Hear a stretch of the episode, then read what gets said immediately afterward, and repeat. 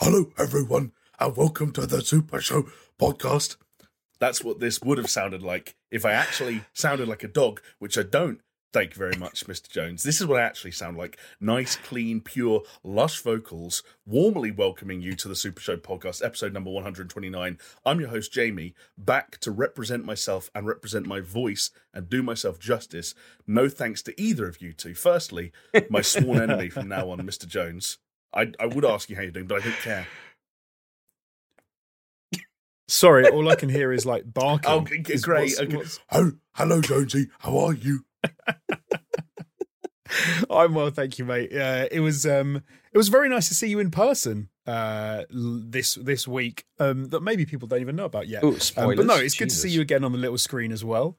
So um, glad to be here with Christoph. The whole crew are back. It's been a few Yeah. weeks. See, I actually prefer this because on Discord, if I hover my mouse over the screen, I actually get your names in the corner so I don't forget your names, which is a problem I have Ah. when we are together in person. like Chris, when I did see you this past weekend, I spent the whole time, like Ke- Kevin Con Conroy, Kevin Crispin Glover.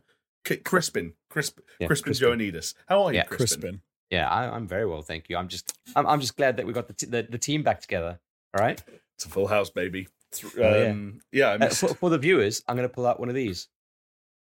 oh, a bit of a Nick Cage. Have you watched that movie yet? Not yet, man. I'm dying to watch it, but like, I think it's fuck on me. streaming or, or or you know one of those things where it was in the cinema one week and you can watch dude, it online. I am next, you know. so behind on. I, like- like, I've got Matrix downloaded on my on my internals, and like, I still haven't watched it. It- Yeah. it's- You still haven't seen that? Wow. hey, but you know what? It's my Okay. birthday You- soon, you and are I will so treat behind. myself to just watching it. I, that's the best birthday present present you could possibly give yourself. Give your when in doubt, give yourself the gift of the Matrix. Um, but yeah, Jamie, no, uh, I- hold on, hold on, because you you've been away. So, how was Yes. your uh, peacekeeping tour of the Ukraine? Um, do you know what? Like, it went really well, really effective. The numbers are, are, are way. Should numbers up be up or down? Um, the numbers, I- are, the numbers are great. Oh, it Oh, the numbers are great. Okay, The numbers are great. I, I think was- I understand kind of what's been happening in the Ukraine. Yep. It was an effective meeting. I, I met Uh. Mr. Putin, and let me just say, I would take a bullet for that guy. Um, wow. that's a that's I, I want to say immediately that's a deep cut reference to an interview that a I guess a, a, a- a figure who is I presume known quite well in the UK and maybe not in the rest of the world did on British television I think this morning. So I want to immediately retract that comment and say that was a joke at the expense of um, Bernie Ecclestone, whatever his name is. Um, Bernie Ecclestone did you not see that interview? was it legitimately Bernie Ecclestone? Yeah, it was- he- Formula. former yeah, he said he's a good guy and he Formula One. take a bullet for him. Yeah, he says he's like a class Yeah, act, yeah. and he said word for word. He said I would take a bullet for him. Man, what is happening with the Billionaire Formula One house? With fucking was it PK who was like Nelson Piquet, yeah. said all that bullshit? Like, man, Oh yeah. Anyway, I was because. Okay, yeah, let's yeah, let's not Yeah. get into that. Do you know what? That's a good Like, idea. I- to I- move on you know what, I that. hey, apologize. fellas, guess what? Guess what? We're a gaming podcast, right? Like, we haven't even We said are. it yet. yes, Games. Um, we're a gaming podcast. We're available on all kinds of platforms that are gaming friendly or gaming adjacent. That includes YouTube. You might be watching us there now. If you are, you can go down to the comment section, leave us a little comment. We do read them, and we pick out our favorites to be a comment of the week. If you're also there, like the video, subscribe, all those good Hmm. metrics. And if you don't want to watch the video because you don't like looking at us, then there are also audio platforms you can check this out. We're talking about platforms like Spotify, iTunes, Google Podcasts, all kinds of places. Go download it, live stream it, use up that data because I promise you it will be worth it. And if you don't want to do any of those things because you're a bit more old school, Paisley Radio is the pa- place to be. PaisleyRadio.com, Thursdays at 10 p.m. That's digital radio ripe and ready for your ears. And we're beamed out that date once again, Thursdays at 10 p.m. It's repeated on Mondays in case you missed it, but you really shouldn't. How was that? Love it. So, There we go. succinct, Absolutely to the smashing. point. Loved it. Perfect. I just, I, do you know what? I wanted to get as much distance as I possibly could between, but like, because already within like f- seven minutes, we were, I, I was, you know, accidentally quoting people saying that they sympathize with Vladimir Putin, and Chris was going down like racist comments made by Formula former Formula One drivers. I thought, you know what? We just need to drag ourselves out of this mess. Yeah, we just needed a hard reset. I like it. Yeah, you know Yes. what? I've got a good reset for you guys, uh, fellas, because as we know, we are we are the best gaming podcast. I mean, a lot of people might not understand this or know it because you know our you know viewership and listenership is not that, that great. But hey, you know what? Our, our questionable pedigree. However, having said that, you know, I, I, I mentioned it before. We quite often are a top 100 podcast in the places that matter, like the UK and Denmark. Okay, these are these, this is like important stuff. But fellas, you know, each at the start of each week, I get the numbers coming into me, the charts, okay, direct to my inbox, and uh, we had a bit of a, a milestone. I thought um, this week because we we've cracked the top ten. I mean, Oh yeah. no matter how you look at it, that's in, In in, Japan. I mean, Japan's a big place, Jamie. Uh, It's a home of video games. that's It's a home of video games. It's where That's it should legit. matter. It is legit. they also don't speak English, so this that's is why it's a little bit dubious. But I mean, that I'm I'm fucking so stoked about that one. Like the fact that we are a top ten gaming podcast on iTunes. So it's not even like, oh yeah, you're top ten on fucking Wibble Wobble FM or some shit like that. Like no, fucking the iTunes chart. We're number ten in Japan. So for those like, It's when you two find out that iTunes isn't in Japan. yeah, it's it's just like someone using a like a VPN or something. Like fuck. Hang on. yeah. Are you trying to I'm- I'm say I hanging. spent two weeks in Ukraine and we didn't even chart there? You scared him off, buddy. Like, I have so much free time. Like, Do you reckon, like, do you know, you know, in the in the states they were like, oh, if there's a a terrorist like lockdown, we'll just start like pumping like, was it like Mariah Carey music through the tannoy, and eh, you- you Oh, play- to you try and for- like annoy them to give up. yeah, yeah, you play it long enough, and then they just get annoyed and they just leave. Maybe that's what we should do in the Ukraine. Just play like Super Show. yeah, yeah, sure. Yeah. No, but they'd love it and they would stay. We need to do the opposite. We need to play them something really annoying so that they leave. Just on repeat, just play that. Um, the, uh, get a sound bite from uh, "I'm Pet from Game Theory" and just play that on repeat. I just think we get your version they of you doing that. That's all we need. You sound like a South Park character when you do it. yeah. But it's just a game theory. Do, do, Yeah, and just keep keep playing that. do you know? Do you want to know what else is is a game theory, or is the is, is a theory about games? Uh, This pod, this podcast is the there's a. I mean, let, let me work. Let's workshop this. Okay, stay with okay. me. Oh, the- God. the- I'm, we're trying to get from A to B. A is Jonesy referencing Matt Pat from Game Theory. B is this podcast being theoretically about games. So there's the A to B. What we need is the, Ah, the mumbo okay. jumbo in the middle. Um, any ideas? Just work. So hold on. I, I, I, sorry, I, com- I do profusely apologize. What was the A and B again that we have to kind of like connect with the thread? That was not the question I was looking for after uh, asking for your help. Um, how does, how's the comment of the week sound? Let's jump straight to C. C for Fuck comment. yeah. Let's do it. Yeah. Love it. This one comes in from Aizen Sosuke, who sounds like they could be Japanese. Maybe that's one of our top 10 listeners. Or is it, am I allowed to? Sh- I think you've just. Cra- I, I mean, hey Jamie, I think you're Yeah? onto something, but that could just be a theory. A game theory. Okay, great. Now we've gone Okay, faster. we brought it back now, around. Okay. No, it's A, re- a retrospective. it's like Primer. We've closed that loop and now it's Hey. like clean. We can move on now. There we go. It's it's like it's like one of these. Oh, well, see, that's not so much as like a closed loop as much of like an open loop. The loop being the, well, Yeah. you ah. know. All right, what's Yeah. his comment, fella? Eight from Aizen- Aizen Sosuke. As in, so, now that I said, I've said that could be a Japanese name, that actually sounds. I feel like that's an anime reference, isn't it? Sosu. I feel like I've heard Uh, the word I'll tell you what-. Sausage. Sosuke. Salsuke. Sos- Sosuke. I don't know. It sounds like Sasuke. an anime thing. Sasuke? Aizen. Aizen. Aizen Sosuke. What is, is going on? Is I'm I'm searching it. it. It's from Bleach. Of course it go. See, I know. see, if it's know not from. Naruto, Dragon Right. Ball, or One Piece, it's from Bleach. I know or. JoJo's uh, fucking weirdo adventure, whatever it's called. That's what it's called. Aizen Sosuke says, This God of War situation has really gotten out of hand. This could end ban with the community pissed more than ever, and three of the biggest insiders take a hit to their credibility. Things are about to get very interesting next week. Um, Chris, I just want to double check. You grabbed this comment um, Yes. for us. Did it? Was it on last week's video? Yes, this was Okay. posted at the time of recording four days ago. Okay. In Um, that case, um, Aizen Sosuke is 100% correct. Things did get very interesting in You know- said next week. You know what? Aizen Sasuke is the um the snitch of the YouTube comment world because fucking hell, did he nail this one? He did. I mean, should we start with where you guys kind of left off last week? Because I did listen to the podcast, and I think Hmm? you had sort of a late breaking entry um, as the snitch put out a very cryptic GIF that appeared to point towards something God of War related happening.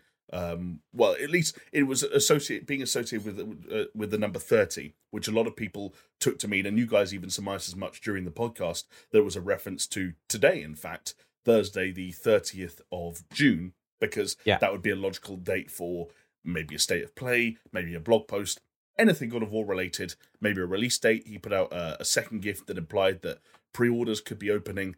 Um, Yeah. And Mate, ca- can I just interject there for just one second?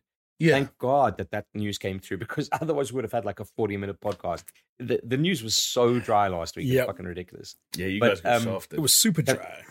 Can I, super dry, it's super dry on the Super Show podcast. Can I give a quick shout out, okay? Because in our Discord, uh, with, um, just want to give a shout out to Aim Nestus, who says that we don't read his comments, but uh, I, I want to read this one out. And this is from the Discord, where he says, Thanks for my new favorite podcast moment. Chris sounding serious and opening his heart about, and then quote, Do you guys ever think we're just a shit podcast? End quote. And then Jonesy just deadpan, Well, aren't all podcasts shit? Saying it like it was so obvious. So uh, thank you, Aim Nestus. And uh, there you go. There's your shout out. Still believe that, Jonesy? Double double comment of the week. To, to some degree, yeah, they are. all- They're all just people talking shit, aren't they? You just like, and that they're right when they're right, and when they're wrong, you wouldn't know because they're right when they're popular, and then when they're wrong, no one listens. So Hey, say it with shit. enough authority and you're It's golden. all shit. Yeah. See, we That avoid is it. the If whole- you say something with confidence and then you're proven right through time, then you're golden. Absolutely. we Even don't if you had no idea what you were talking about in the first place. Well, I was going to say traditionally we don't need to know what we're talking about or say anything with confidence or be right or wrong because we just repeat whatever people like the snitch and Jason Schreier say. But, Hold, um, hold on. I predicted the fucking uh, uh, Blizzard ac- um, acquisition. Come on. okay, yes, we've made You also- shots in the dark. You also perfectly predicted how the PlayStation 5 controller would function with the No, PlayStation. see, this- this is the PlayStation secret. 4 controller would function with the PlayStation 5. No, no. In that instance, is exactly what Jamie said. Is I just regurgitated the actual information that was out at the time, and yet you two dinguses still decided to argue. no, no, you it. didn't. I did. You went for you went further. You you went further and you got it right. Wow. Okay. There you go. Ah, hey, you know what? You're You giving me a compliment, honestly. Jonesy, and I appreciate it, and I love you, man. Take Thank the comp. Yeah, Thank take it. Take the compliment. Jeez. Yeah. Um, Back on track, Jamie. How are you enjoying hosting this week? can you tell I'm loving it? Oh, Can you tell I'm I should I should say I I want to start drinking it, so I'm just going to say uh, I was given this as a lovely gift. Oh, um, shit. When you guys came to my house, Oh, and I haven't opened it yet. Like, I saved it for the pod. This is some Mountain Dew Flaming Hot. So um, I'm Oh, gonna crack this Mountain I mean, bad we've, we've already we've already put a pin in God of War for uh, one sidetrack. Let's do another. I want to get Why not? Jonesy's hot This is what. hot take verdict. I just I just wanted to start drinking it. So Can, can I just say oh, one okay. thing? The S of the Super Show is like a meandering river, which is what we do on the show. Jonesy has taken a sip of the Mountain Dew. Oh, Fuego. second sip before the opinion is a good sign or Oh, a bad sign. oh, he's doing the mouthwash thing. Oh, The mouthwash thing. Um, it's Is- nice. It's not hot. Oh. Is No, it but like- hold on. Is it no- spicy? But, but your your your tolerance of heat, Jonesy, is like really fucking good. So like- True. you know, try and think of it from like a average person's kind of point of view. I can barely taste. No, but I can barely taste the heat. So I'm going to say that there's Yeah, not but much heat to it. got at all. COVID It's got a nice 18th time. little.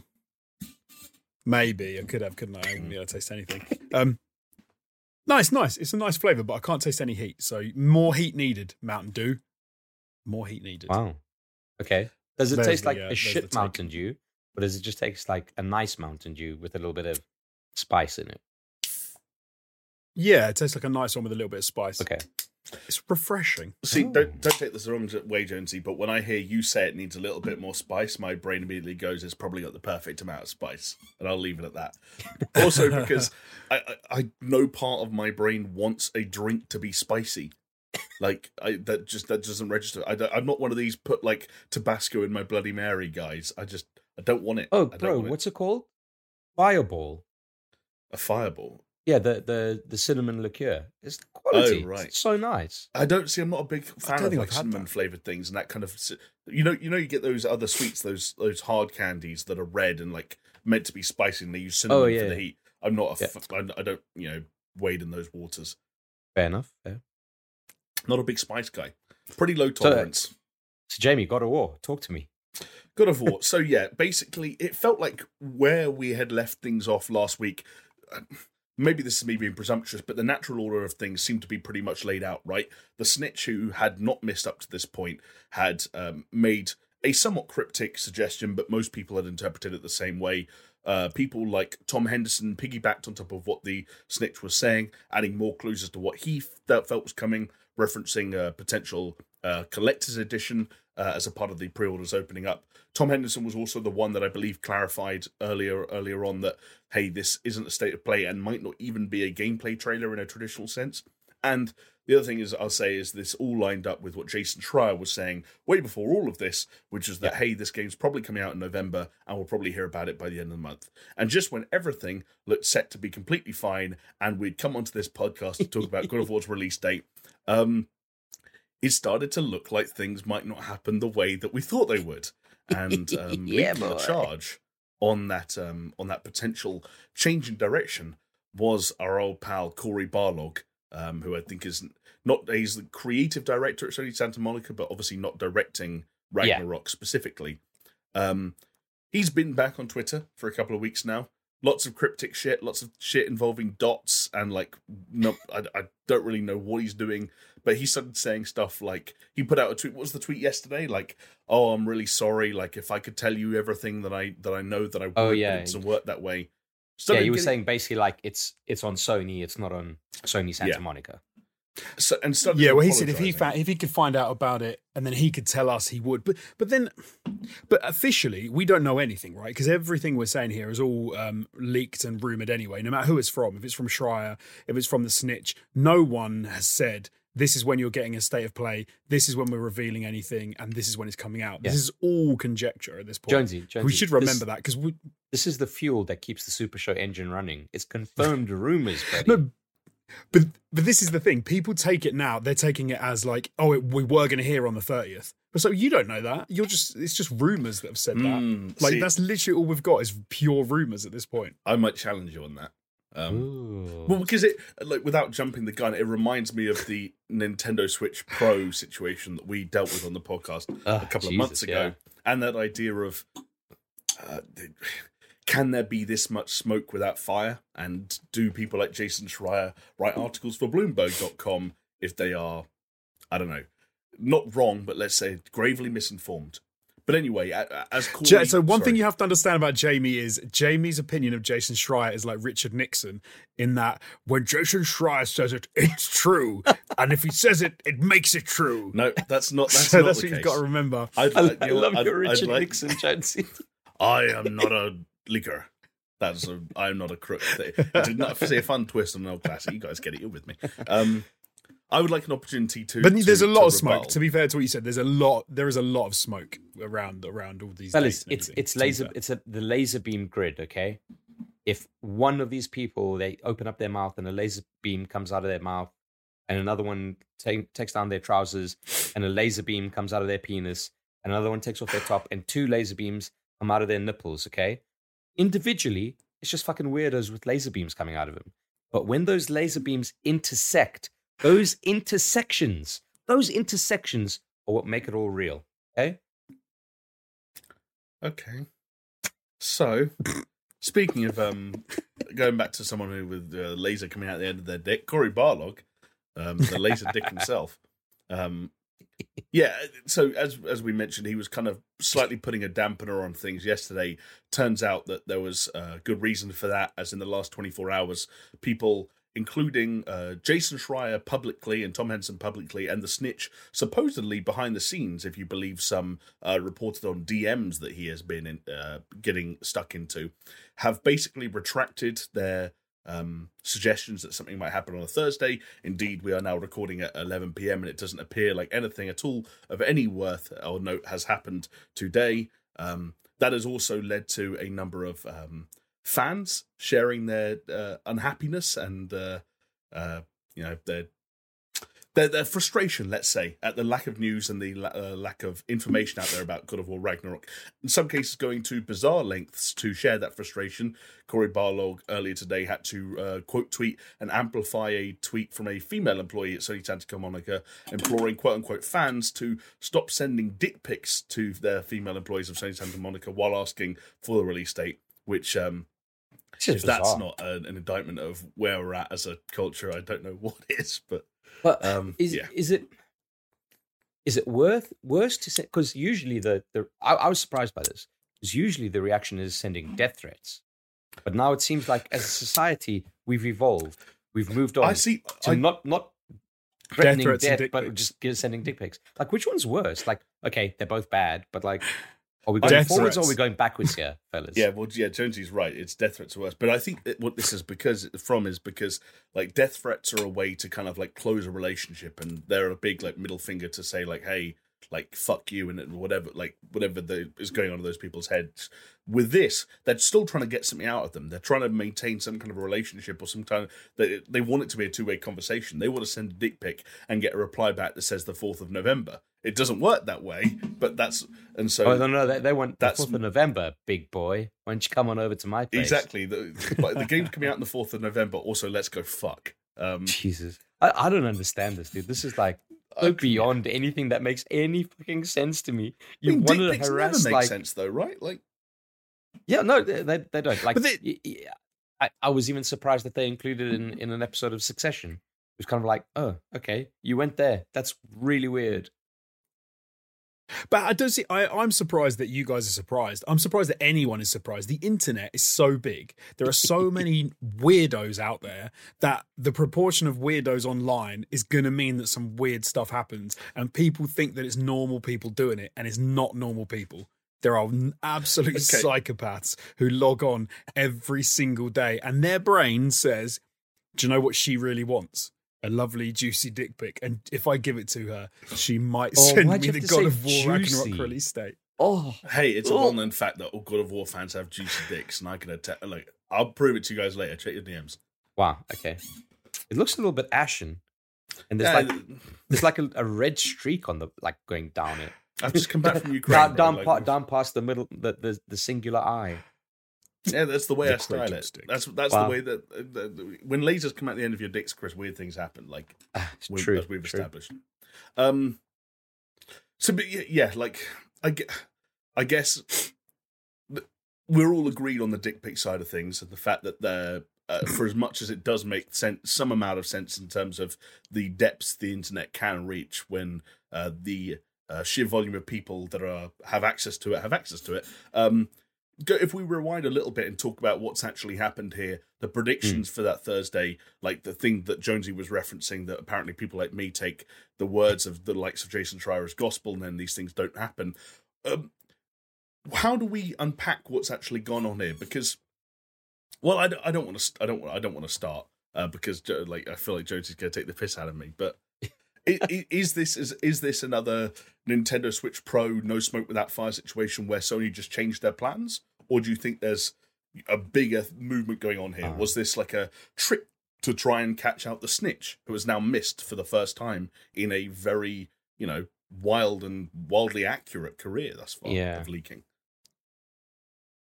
I, s- You- I still think that there are problems behind the scenes at Sony Santa Monica and that there are issues with God of War Ragnarok. Oh, here I we think there is go. with no, because we've just said that often in the computer games industry there is no. You say there's no smoke without fire. There has been a lot of smoke with the development issues. I would say around God of War Ragnarok. There's been there've been warning signs. If you don't want to call it smoke, we'll um. say warning signs.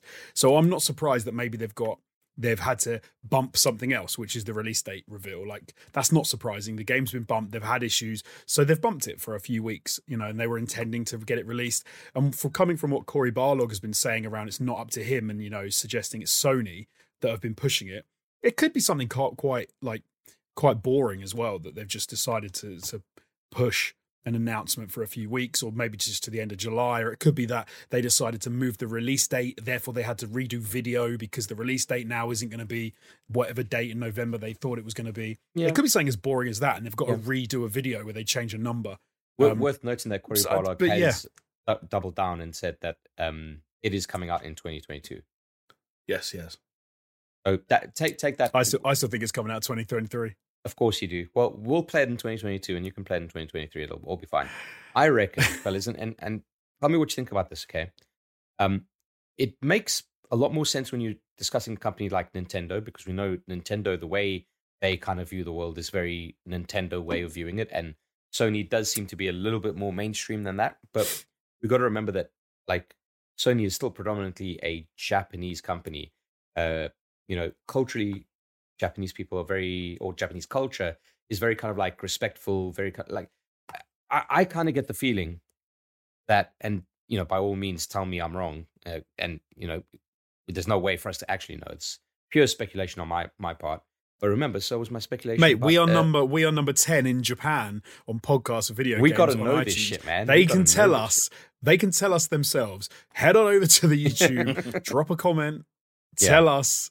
But if what, Chris think, is right. what do you think of this? Okay, like obviously the snitch when he started is it, it like he was an unknown. Eventually started gaining traction, and now all of a sudden he's become this like go-to source for people who want to be like in the know. Okay, um, he's had a Yeah. fantastically accurate track record, which has been absolutely ridiculous. Do you think that so, like maybe the biggest release that Sony are going to have this year they kind of looked at the snitch kind of revealing stuff and you know some high up in japan is like really fucking furious with this and he's like change the plan I don't. I can't see that happening. Yeah, I don't. I I personally don't think that's the case. As the person who predicted that uh, xbox would buy uh, blizzard I, I tend to disagree with you guys I, I i think there's maybe more merit to that than on mean- the surface it may seem The only reason I think I disagree with it, and this taps into what Jones was taking the piss out of me for earlier, which is that I do take a lot of these things that people like Jason Schreier or the Snitch, despite the fact that the latter is an anonymous Twitter user, at more or less face value.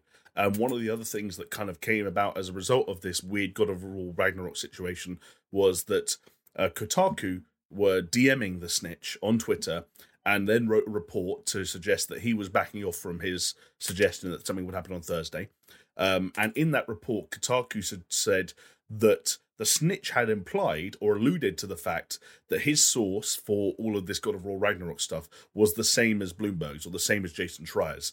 Jason Schreier read that in the Kotaku article, was like, that's nonsense. That's a direct quote. And in fact, was apparently so pissed off by the suggestion that he actually fired some shots at the snitch. Um, uh, adding um, you know fuel to the fire that the one of the current rumors about the snitch is that he is someone be it a YouTube employee or otherwise who has access to the YouTube backend and is watching unlisted or privated videos for the uh, for information um, which would also again another reason why maybe this is the first time he's missed because the first time he can't like you know that's a whole nother rabbit hole.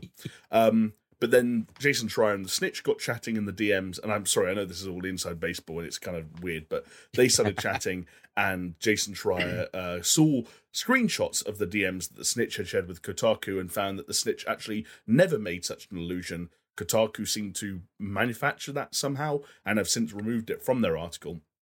So, hold on um, so you're saying kotaku manufactured information I'm saying, Chris, believe it or not, there might have been some ropey journalism um, at the coming hand- from at the hands of- kotaku Well, it's a first for them, right? Like they're usually such you know, bulletproof Yeah. reporting.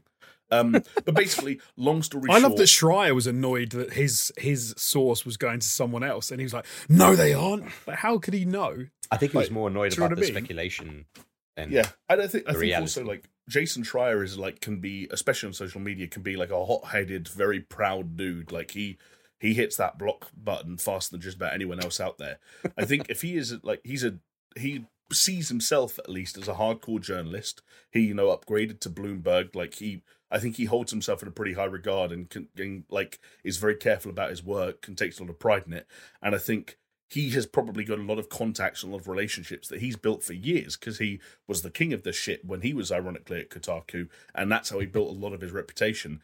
I think if like if you had a source at Sony or PlayStation who had been like a close buddy of yours for like years and helped you out with stuff here or there, but maybe didn't tell you everything and gave you tidbits, and all of a sudden they were helping out this anonymous Twitter user who like blew up last month, you'd be like, Like, what? So just anyone can come along and do what I do now? Like, you don't have my sources. I work for my sources. Fuck you. That kind I wonder if he called the source and was like, "Have you told the I, snitch I, anything?" I, I wonder that and as they're well. like, Because how else would he know it was? they're like, "No, I didn't, Jason. I promise." Yeah. Jason. is that's the thing? Yeah, and so the, the reason I don't think it's like um like a Sony mandated thing of like let's like get back at the leakers is because I genuinely believe, and again, call me a cuck or a simp, like fair enough, but I genuinely believe that Schreier and the Snitch had different sources for this. I think Tom Henderson and the Snitch have the same source. Um, Yeah, there's a lot of speculation, isn't there, that Tom Henderson is the snitch. yes, which I I, I But what would that? don't buy, but yeah, But so, uh, what, what would stop? I think Chris's point was someone high up in PlayStation might have delayed it, like, and that could have had nothing to do with Cory Barlog and, uh, sorry, uh, Jason Schreier and his source, who's high up in uh, Sony Santa Monica, right? It could have been someone else at PlayStation who was effectively saying, "No, we're going to bump the announcement." So those two things could be true at the same time. I- Yeah. It's potentially true that someone bumped the announcement because it leaked, and they were like, "We just don't like the idea that this information is out there in someone's hands," um, and so we're like foiling them, for want of a better way of putting it. But I don't think it happens as a direct retaliation to the snitch. And I think if you take the snitch out of the game, then like right. stuff was happening, like left, right, and center. Like the, you, you could have stopped stopped the, the snitch at any point. Like the second the snitch stopped, uh, leaked the entire state of play, you could have tried to find a way to. Well, it was more difficult because it was more structured. Because obviously, he then went straight to the Last of Us Part One, which would have already been a part of the Summer Game Fest programming, and you can't really like like bump that or like Yeah, announce but, it early. but or- this is what I'm saying. If anyone has an axe to grind with the snitch, it's Sony. They he's leaked the like the most damaging stuff has been like that the snitch has done has been damaging Sony. You know, and you say like, yeah, maybe they they could have done something, but this could potentially be them doing something. It's I kind of saying like, okay, well, fuck it, you know, you, you were ahead of it, and no one really kind of like paid that much attention when you leaked the whole state of play. Um, you know, but then we, but then you know, you've caught our attention just now, like- and then like you give them benefit of the doubt, it happens again, and they say, well, fuck it, the next time it's not going to happen. But um, imagine that what that does to the like the the the, the hundreds of people working across God of War Ragnarok in some capacity around the world, whether it, they're working on the game itself or they're in marketing and promotional PR and comms.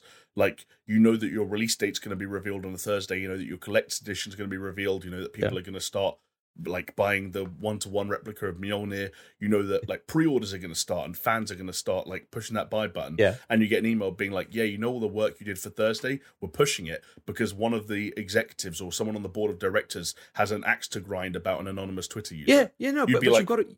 Yeah, you. What? Yeah, Sorry? What would you be? I'm, I'm, be- I'm the we're the marketing department. We structure all of this. no, We've been no. planning this for months. it's going to be this, uh, Jamie, because they don't contact the marketing department. Who do they contact? The creative director. The creative director goes, "What the fuck? This is bullshit. What about? Oh well, oh, I'm going to have to fucking put out a, a fucking tweet now saying, please, you know, I'm really sorry. If I could, I would, but it's not me. It's Nah, Sony. see, you, you've I just th- I proved think- my point. No, I think he put out the tweet because I think it was planned for Thursday. and I think it did get delayed, but I prefer Jonesy's uh, reasoning, which is that it's something boring because it always is. you know, to It's- be fair, it's- it, it's it always is. It's, yeah. it's literally exactly what Jonesy said. Like a date got changed, a trailer had to be recut and re-exported, and they were like, "Well, we can't do it Thursday." Well, because the, the the one of the leaks was that they were going to have a state of play. It was going to get announced late, but then they had basically cut the state of play, and that the Ragnarok stuff was going to come out on the PlayStation blog, which people were annoyed about anyway because they were like, "Well, I don't want it to come out on the PlayStation blog. I want to see game footage and I want to see all of this." Yeah. So I wonder if some of the credibility behind what actually happened was it was originally intended for a state of play. It got changed to a blog post because they had an issue with the media or whatever they had for the state of play. And then because of the reaction to the blog, it was going to be a blog post. They then decided, no, we are going to do a state of play, but now we're going to have to wait until we're ready to go. Well, so it's probably, it could be something even as boring as that. Like, even worse, do you know how we, how badly we're going to get?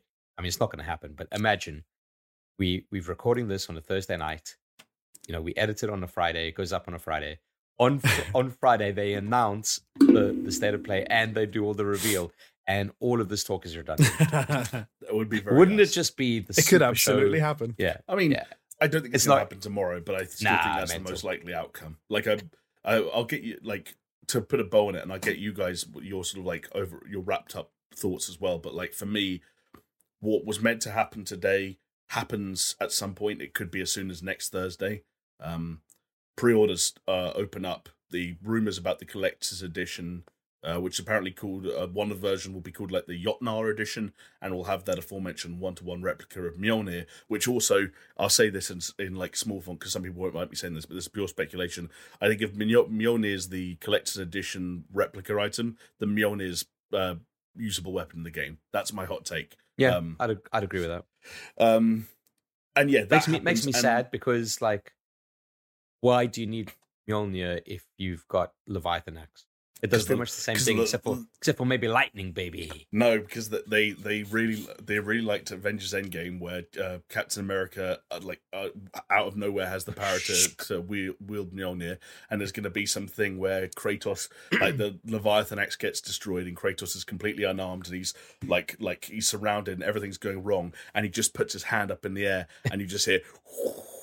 And a whirring, and then Kratos catches Mjolnir, and it's like, "Oh shit, Kratos can wield Mjolnir!" And then he He's goes- worthy. yeah, and then he destroys everyone, and there's lightning going everywhere. I bet you it's gonna be. Yeah, I bet you. I, I reckon you're right. It's gonna be some kind of a plot point where, uh, whatever happens, I don't know what happens with the Oh, Leviathan I'm so hope it's- excited. but it's going to be a case of like, um, let's say Kratos manages to pick up Mjolnir, which means he's worthy, and then that makes Thor kind of change his mind about trying to kill him. Maybe, Okay, maybe and maybe Thor Potentially. becomes a good guy. maybe. Or I mean, we don't even know. Maybe Thor isn't the antagonist whatsoever. one one thing that does lend some amount of credence to that is the fact that like this is I th- we we know that this this is like the last Norse God of War game. Like this is it. Yeah. They're going to wrap up the whole thing in this game somehow. And like Odin's in this game. And like Yeah. Odin, I forget the, what the dude Yeah. had been in before, but the casting for Odin, like it's like a big boy actor. So like, I don't know. We'll see how they play out the Thor Odin thing. Um, see how they play it out. I. I, I still, I still say it's going to get delayed until 2023. And do, do Like none of none of this, none of this adds any credibility to the idea that it's ready. They just have to get everything ready to go. Like all of the rumor, speculation, everything. We said that if it's not announced by the end of June, then it doesn't look good. And the only reason we've changed, and you both have changed your outlook on that, is because all the little leakers have come out with their little dates and their little, oh, I've got inside scoops and I know stuff. But there's, there's they've been I- wrong on this. They were wrong on the release date. I, I've And said so it way on before the- then on the that I thought it was going to come so- out this year. Come on. Yeah, and also like, No, no, you yes. To be fair, yeah. and not to Can, can I the- can I just give?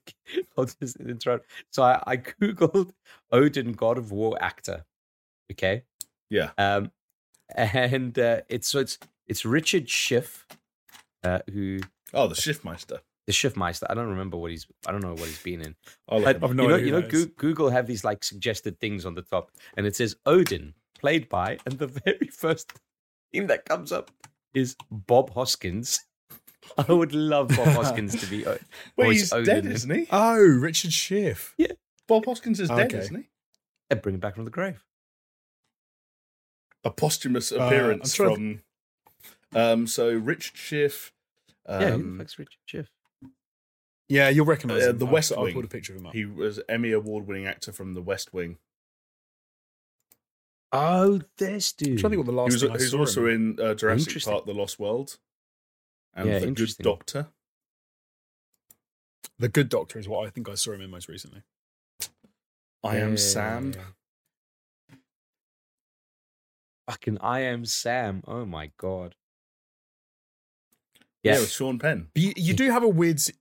It is a weird now. It's almost like all self-referential, and, and all of these people like leaking stuff, and all of that, the dates coming out and stuff. We you really have no bloody idea what, what, and when, and who said No, what, and it's true. everything. It's like because we're saying there's no no smoke without fire, like the um the Nintendo Pro, but there's nothing come out since then about Yeah. the Nintendo Pro. Yeah, that, so that tech- so potentially Although, actually, there has that was pure smoke. there has been coming out, uh, Jonesy. I'm glad you brought it up because it actually came out. I read about it today. People are back Ah. on the rumor wagon, whether it's a Switch 2 or a Switch Pro, because apparently Nintendo is starting to hoard, uh, what was it, like rare, rare materials, rare metals Yeah. for production. Right. So basically in, indicating that they're about to ramp up production of something. Yeah. but Right. hey, again, like maybe what they're ramping up is a production of like dildos. Who the fuck knows? You know. Yeah. the other thing that muddies the waters and all of this, and this is exactly what Jonesy and I argued about the other week, so I mean, I don't need to go into it again, but like, and maybe Chris, I get a sort of your opinion on this because I don't think you were there for that chat.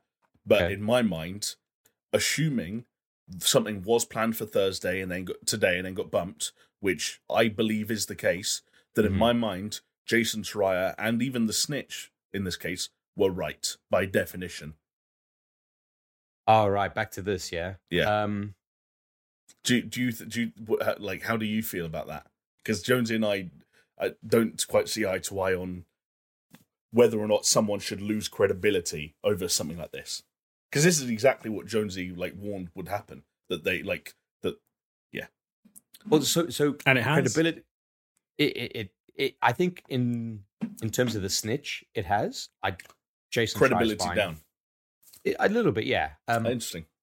Uh, from a general consensus, but I think if you think about it deeper, and you realize that it was a rogue Sony executive that got pissed off with the snitching and pulled it, uh, it makes a lot of sense. Um, but yeah, like if you're saying like what what do these guys all have in common? What is their like biggest strength? It is credibility and how often they are correct. And as soon as you start attacking that, then you can start kind of like start cutting off the heads of the Hydra, as it were. Um, Yeah. I, so you, you're talking about in terms like their credit, their them being right in terms of a November release. Is that what you're saying? No, no, was was saying like, d- d- like if the snitch was right at the time he was reported, like wrote that tweet. Ah, but right, okay, It yeah. didn't happen. Does he lose credibility, and was he technically wrong? Okay. uh, Well, I think I think they're two separate things. Because he Okay. could have been he could have been right because the the tricky thing is it can always be reactive once someone shows their hand of cards, right? So the snitch showed his hand. He's like, it's you know, I think it's coming out. uh, Well, people interpreted it as that. You know, it's still kind of open, but it's him putting putting his cards on the table, and it's someone else kind of like saying reacting to what he's just done. So how can you ever like? It's like fucking clutching at straws then, because how can you ever? It's shifting sand, is what I'm trying to say. It's always Okay. always changing because people are reacting to everything because that's just the info, the the way things work here. It's not like let's say in the early '90s where shit's set in stone and it takes so long for people to find out communication and to be reactive. Now re- reactive reactivity is fucking instantaneous. So guess what? The snitch reveals it. Um, a Japanese intern from the mailroom runs up the building, 50 flights of stairs at Sony HQ, goes to the president and says, Have you seen this fucking tweet from the snitch? And he goes, and then the, the Sony exec says, That motherfucker, get Cory Barlog on the phone. Yeah, that's okay, it's a tale as old as time. Okay. But I do. you know what, but I- does this damage the snitch's credibility? Yes, I think it does. The two don't. The two don't need like they don't need to be pulled in together. They can be exclusive. Yeah, agree to disagree from me. Oh, jo- Jonesy, one- Jonesy's giving you me a have to, hard yeah, you have to back up those faces you've been pulling.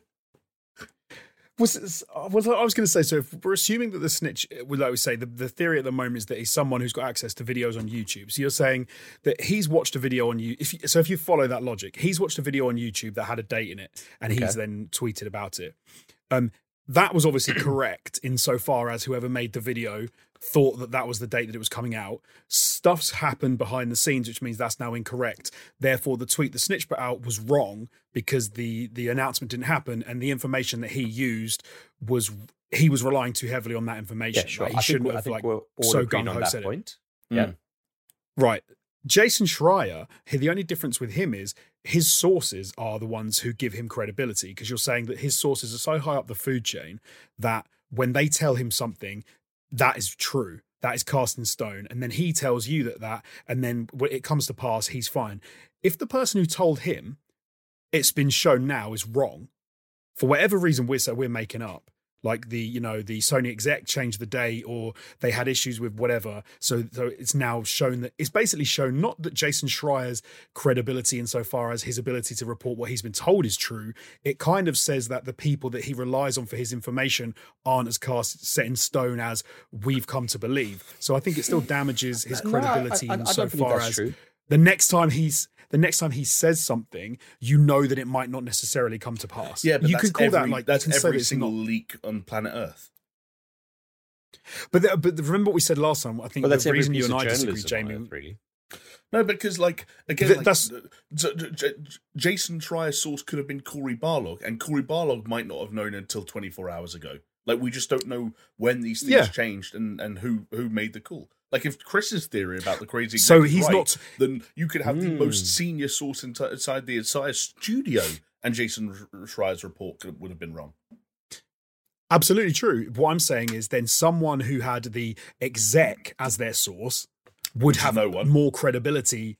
No, no, but they could have in the future potentially. You could have someone comes out Yeah. who has that person's their But source. in the current landscape, in the future- that doesn't exist.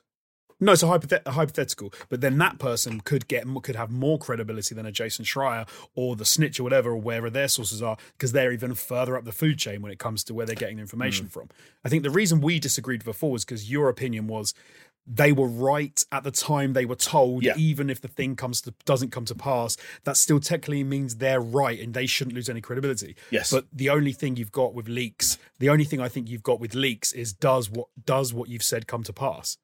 Surely that's uh, the metric like, you for- have to for, use. For me, and this Otherwise, otherwise, to your def- by by your definitional way, Jason Schreier could be wrong about everything he says from now on, Mm-hmm. yeah, but he would still be he would still never lose any credibility. Correct. And, the, and and it all comes down to the way Jason Schreier words every single article he's never written, ever written, and it was true of the God of War things. If we go back and read them now, Oh, he doesn't. yes. He doesn't say. He doesn't was- say what's happening. He says what his source says is happening at the time that he's reporting it, and that's why he's never wrong. Yes, he.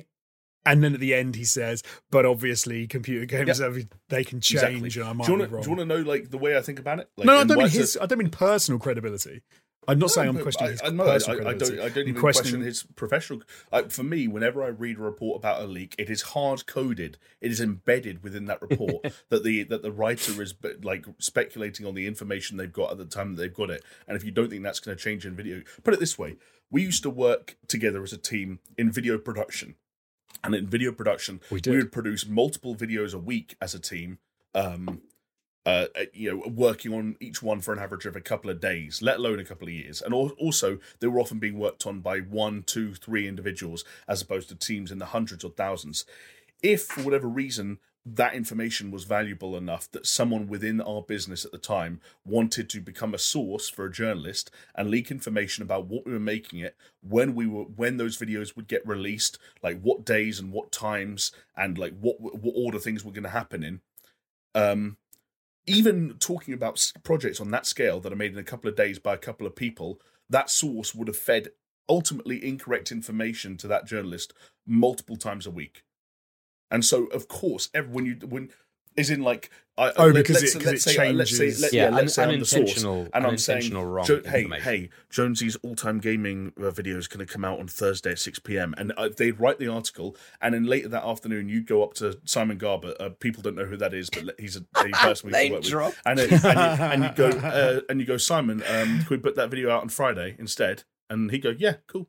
Because that's often as simple and as casual as his conversations are. And all of a sudden, it was the source wrong? No. Was the reporting wrong? No. Is the reporting out of date? Yes. Is that a risk when you're reporting on these kinds of uh, endeavors? Absolutely. And that was something that happened on videos that were made by or edited by one person in two and three days, and deadlines changed all the time, and projects change all the time, and titles change all the time, and thumbnails change all the time. And if you think that shit doesn't happen when tens of millions of dollars are being spent on video games that hundreds of people make over the course of years, then you got another thing coming. But the, the, y- your argument makes no sense because it basically means that anyone, it means that anybody can get any source they want from any company just to say things that they believe to be true. Uh, because at the time that they were told it was true, and you could report whatever the hell you Well, hold on, wanted. hold on. You There- could, there- if you found could- someone who if you- believed if, that, if, you, if there was an audience for the reporting, and that you had would, at t- that and according then- to you, and according to you, they would be completely credible. They would be accurate. It's like I, I, I think there's a difference this- though, Jonesy. I, I I think there's a difference with, with Jason in that he has a, has a long-standing track record and is well established. Track record, By, by- yes. by, saying like, oh, Yes. anyone can go and get these sources. Like, yeah, potentially they could. No one's going to listen to them. But once you have an individual who has built up this cachet of uh, knowledge, you know, then then thing then Oh, so, so he has he has incredibly high. But so he has incredibly high credibility. So he's let's say he's like an Uber driver. He's batting a five star, right? Jason Yeah. Schreier. He's Yeah, incredible. okay. He's incredible.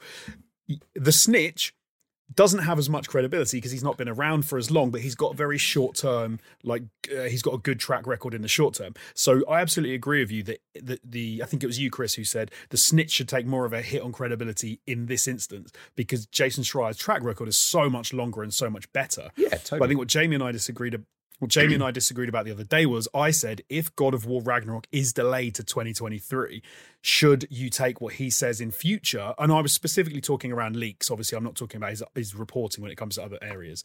Um, then his credibility should take a bit of a knock. And Jamie said no, it shouldn't because he what he said was right at the time, which it shouldn't take as much of a knock as someone who comes out and says like the snitch who says it and it gets it wrong because he's got the track record. But I- think it should still, should still No. take a little bit of a knock. The, the reason I don't think it should take a knock is because I think that that that, that pushes the idea that Jason tries like let's uh, move away from credibility and like believability or the likelihood that something he writes will happen. Like it's at a ninety now, Yeah. and if it doesn't happen, it gets That's knocked better, down yeah, to an better. eighty. My my thing here is Yeah. that it shouldn't get a knock because you should already read those and have them as a sixty-five in your head because of the.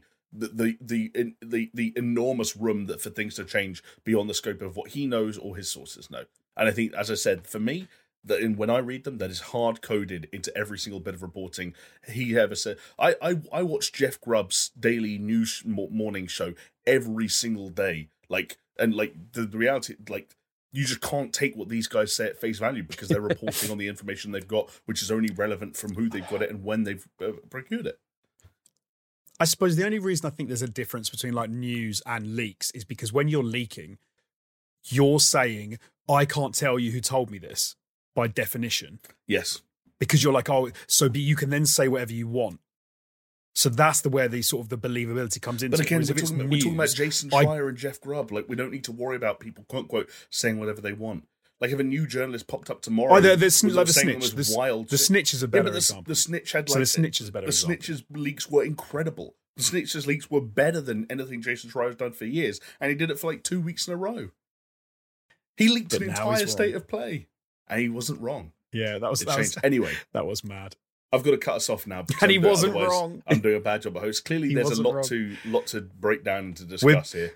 Um, We're post truth. You heard it here first. We're post truth. You, you know can be wrong and right. if you want to, you can be wrong the- and right the, at the the same post-truth time. But he conversation wasn't. But he wasn't the- wrong about the state of play, Jonesy. That's what Jamie's saying.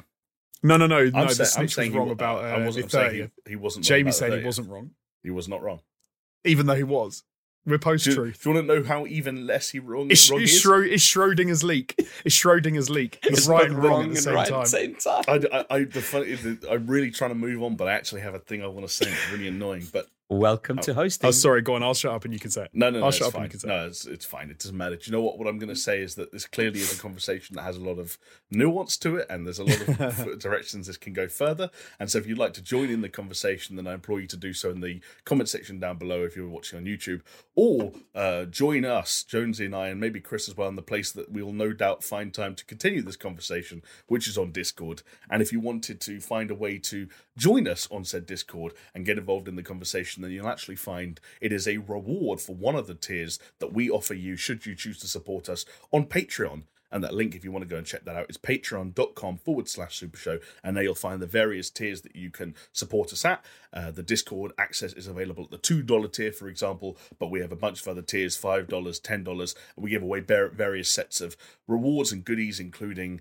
you know, behind the scenes videos and, you know, uh, Patreon exclusive podcasts and Patreon exclusive videos. And we are actually, um, I don't know if this is jumping the gun if you want to talk about it more later, but we are working on a, a, a pretty hefty, pretty sizable piece of patron exclusive content that we filmed this past weekend. I think it will be one of the one of the juicier pieces of content we've been able to deliver to the patrons who have been very patient with us thus uh, thus far this year. So excited uh, with that. Which that will, will that be a five five dollar goodie when that when that's yeah, um, that's that's a five dollar. So yeah, we'll we'll talk about it a little bit later uh, in in when it gets time to the catch up.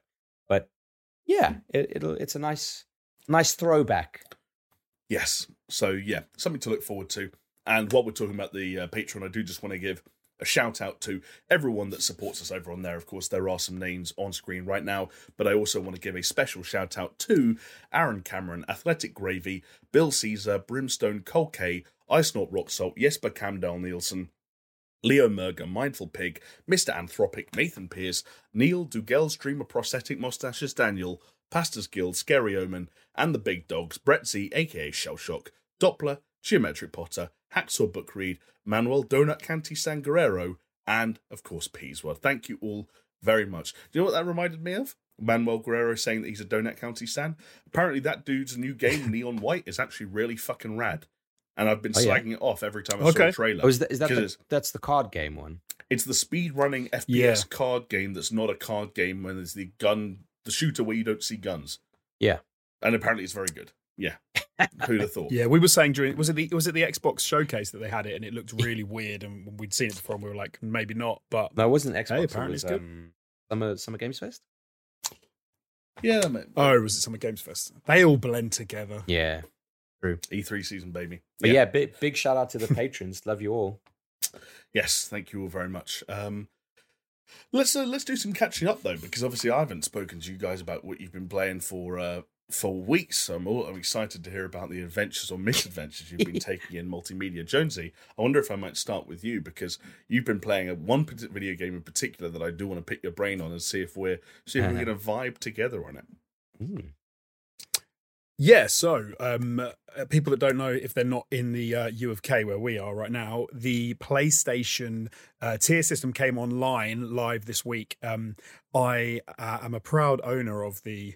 I have no idea what it's even called. The upper tier of the whatever it is. Is extra? is it extra? Where you the get- middle one? S- eh, no, the top one. What's the top one called? You're on the top one. Premium. Premium. You so you've got, the, man. you've got like the PS1 games and the, and the free trials. Yeah, I thought why not? Let's have a little let's have a little dabble. Um and but in part of that you do get uh, like a whole load of other games that you can download and stuff. And one game that you can get, I don't know what uh, what tier, if it's on all tiers or just um, the top two tiers, is Returnal, which is a game that I'd wanted to play for a very long time. Um, but I wasn't really keen to drop the sixty odd quid that you still had to pay for it, even this long after it had come out. Um, so I held off, had a blast, and had a blast. It was a very good game. Um, really enjoyed it.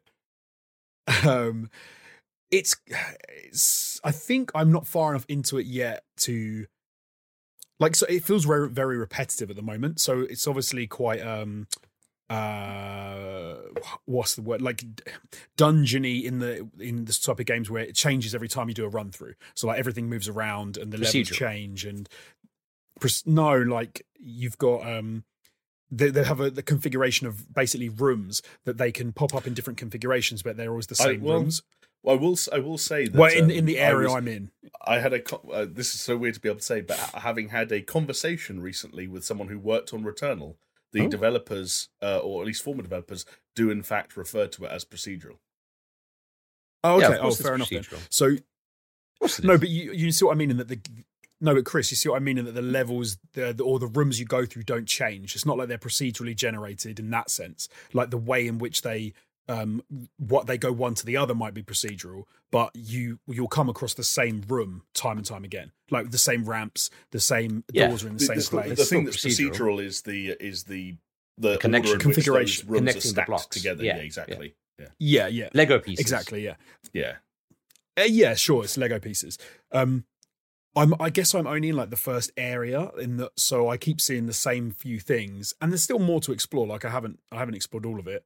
Um, I've played it for a couple of hours. I've died like maybe four or five times. Um, it does, but it feels a little bit repetitive at the moment. Like you get that you do a lot of killing similar sort of enemies. Um, and trying to just find new things and unlock new things and get you know access. So I've now I've got like the melee sword, the energy sword that you can now go through different uh, energy gates and plants and whatever. And I, I guess that is a permanent unlock that you get. I'm I haven't died and like played the bit again. Um, but no, I'm, it looks great. Like it's a really slick game and it it it works really well. Feels really nice. The combat feels great. Um, Nice DualSense. it is right? quite. Yeah, yeah, absolutely. Oh, I've got a bit of drift on one of my DualSense controllers, Oh, which oh, is bummer. horrendous. So that was pissing me off. Um, I was noticing that a few times. Um, but no, yeah, really, really cool. Really enjoying it. I've I've got I've been in the house once, um, so Right, I've, I've had a bit of the sort of horror elements to it and the sort of the freaky deaky what's going on in this world feelings. But I'm I'm I'm glad I waited for it. I'm enjoying it. I'm gonna stick with it and see how see how far I get. Nice. Plus, you'll get to play uh, Um, Stray soon. That's going to be part of your your your plan. I'm I do wanna play that I'm, well, I'm playing really cool. Fucking day one thanks to this shit. Uh, the only other thing I've well, I've played a few things, but the only thing I'll mention is um, after seeing Maverick and thinking it was like really kick ass, I decided to re-download Microsoft Flight Simulator and download the Maverick uh, pack that came with it, and then I hooked my VR up and I had a little blast in VR flying the I can't remember what it is. Is it an F thirty five? I can't remember the planes they fly in that. And it, I've got like a HOTAS and everything. It was wicked. Like genuinely, it was really. It was one of the most fun VR experiences I've had for sort of like quite a long time, where you can actually sit in and fly around and feel like a badass. I just wanted to be able to shoot stuff, you can't do that. You can just fly. So oh well. Yeah, that's the next DLC for Flight Simulator they've got to have. It's like Microsoft Military Flight Simulator. oh, that that would I, I had a little. That would be that would be very cool. I had a Yeah. little play with the Pelican as well from Halo, but um, I just got a bit bored. it's just a big lump. yeah exactly. doesn't oh, do much. oh, yes, please let me pilot like this big fucking transport vehicle. Yeah, That Yeah. was Microsoft that's Flight Simulator in a nutshell for me. Like, I, I was like, first thing I thought I'd do is like, oh yeah, Boeing seven four seven London Heathrow. I couldn't even take off. I was like, shit. Crashed on the runway about six times in a row. I was like, I'm not Love doing it. the tutorials. Um, cool. Yeah. Um, Chris, I wonder if I might sneak in before you actually, just so Yeah, please you've do. got a bit Yeah. of a bit of time to, because obviously there's a lot to discuss with yours and the uh, the trimmings, and I just wanted to say that I have also dived into the uh, new PlayStation Plus tiers, much like Jonesy. I'm on the uh, Extra, which I believe is the middle one, which gives me access to the PS4 and PS5 game catalog, but not the retro titles or the game trials. Um, and yeah, it, it's cool. It seems cool. It's not like obviously not Game Pass level value, but um, there's enough um, recent-ish stuff and some PS5 titles on there that if for whatever reason you had held off on the likes of Returnal or Demon's Souls or even like Spider-Man, Miles Morales, Assassin's Creed Valhalla, like the full PS5 versions of shit like that, it's like you can still save yourself a good 40, 50 quid if a game you wanted is on there. Um, but the, for some reason, the thing that ended up taking up most of my time was I never played the PS5 director's cut of Death Stranding. So I've just I've like played like ten hours of Death Stranding this past week, and it turned out Death Stranding is still Death Stranding. Hold on, I- didn't you didn't you play Director's Cut on PC? No, so this is the thing. Um, uh, played Death Stranding on PS4 at launch. Bought Death Stranding on PC before the director's cut was a thing because I wanted to play it at higher frame rates and um, Yeah. and do mods and cheats and stuff like that and just mess around with it. Did that for a little bit before the director's cut was even a thing. Then the director's cut became a thing, and I waited so long to play the director's cut that I could have theoretically played on either because it's now out on PC as well. But then the the service that functionally gave it to me for free ended up being the PS5 version, so I am Yeah. now replaying the game on PS5. Yeah, why not? Yeah, like And it, it's still very much Death Stranding, and I actually have grown to have a like a far deeper appreciation for all the things it does right in the gameplay department, and some of its uh, like uh, st- the structural decisions and the design decisions and the progression. Just the balls. Like I'd forgotten this, but playing it again, the balls to have one of the most annoying missions in the entire game be like one of the first, where you have to basically um, like raw dog carry a body up to incinerator, and it's like half an hour of like always nearly falling over, and the entire game is like, hey, we know that experience was really unpleasant, but with the, the entire the next sixty hours is all designed around making your life easier.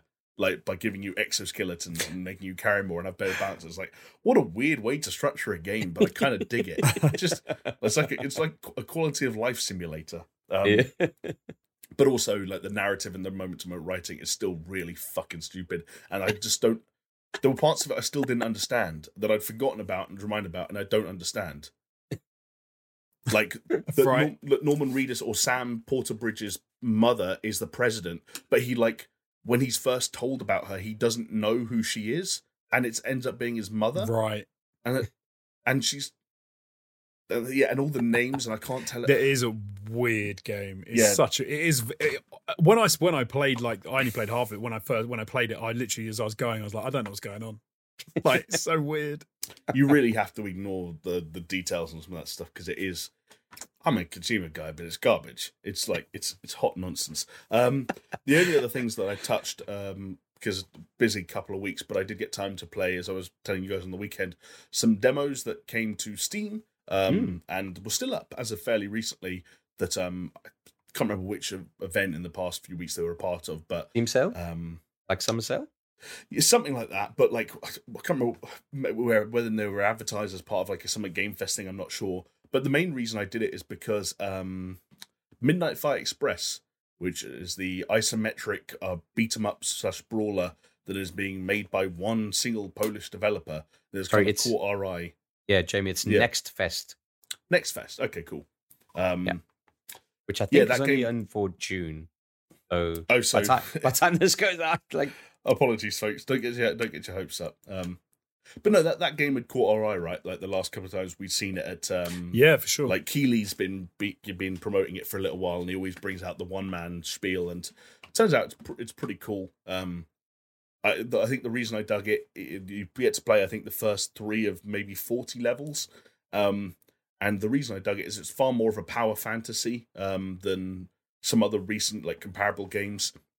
It's not like super intensely difficult and like with a repeating mechanic like a Hotline Miami, and it's not like combo or like precision focus like Sifu. In fact, the closest comparison in combat terms is probably Arkham.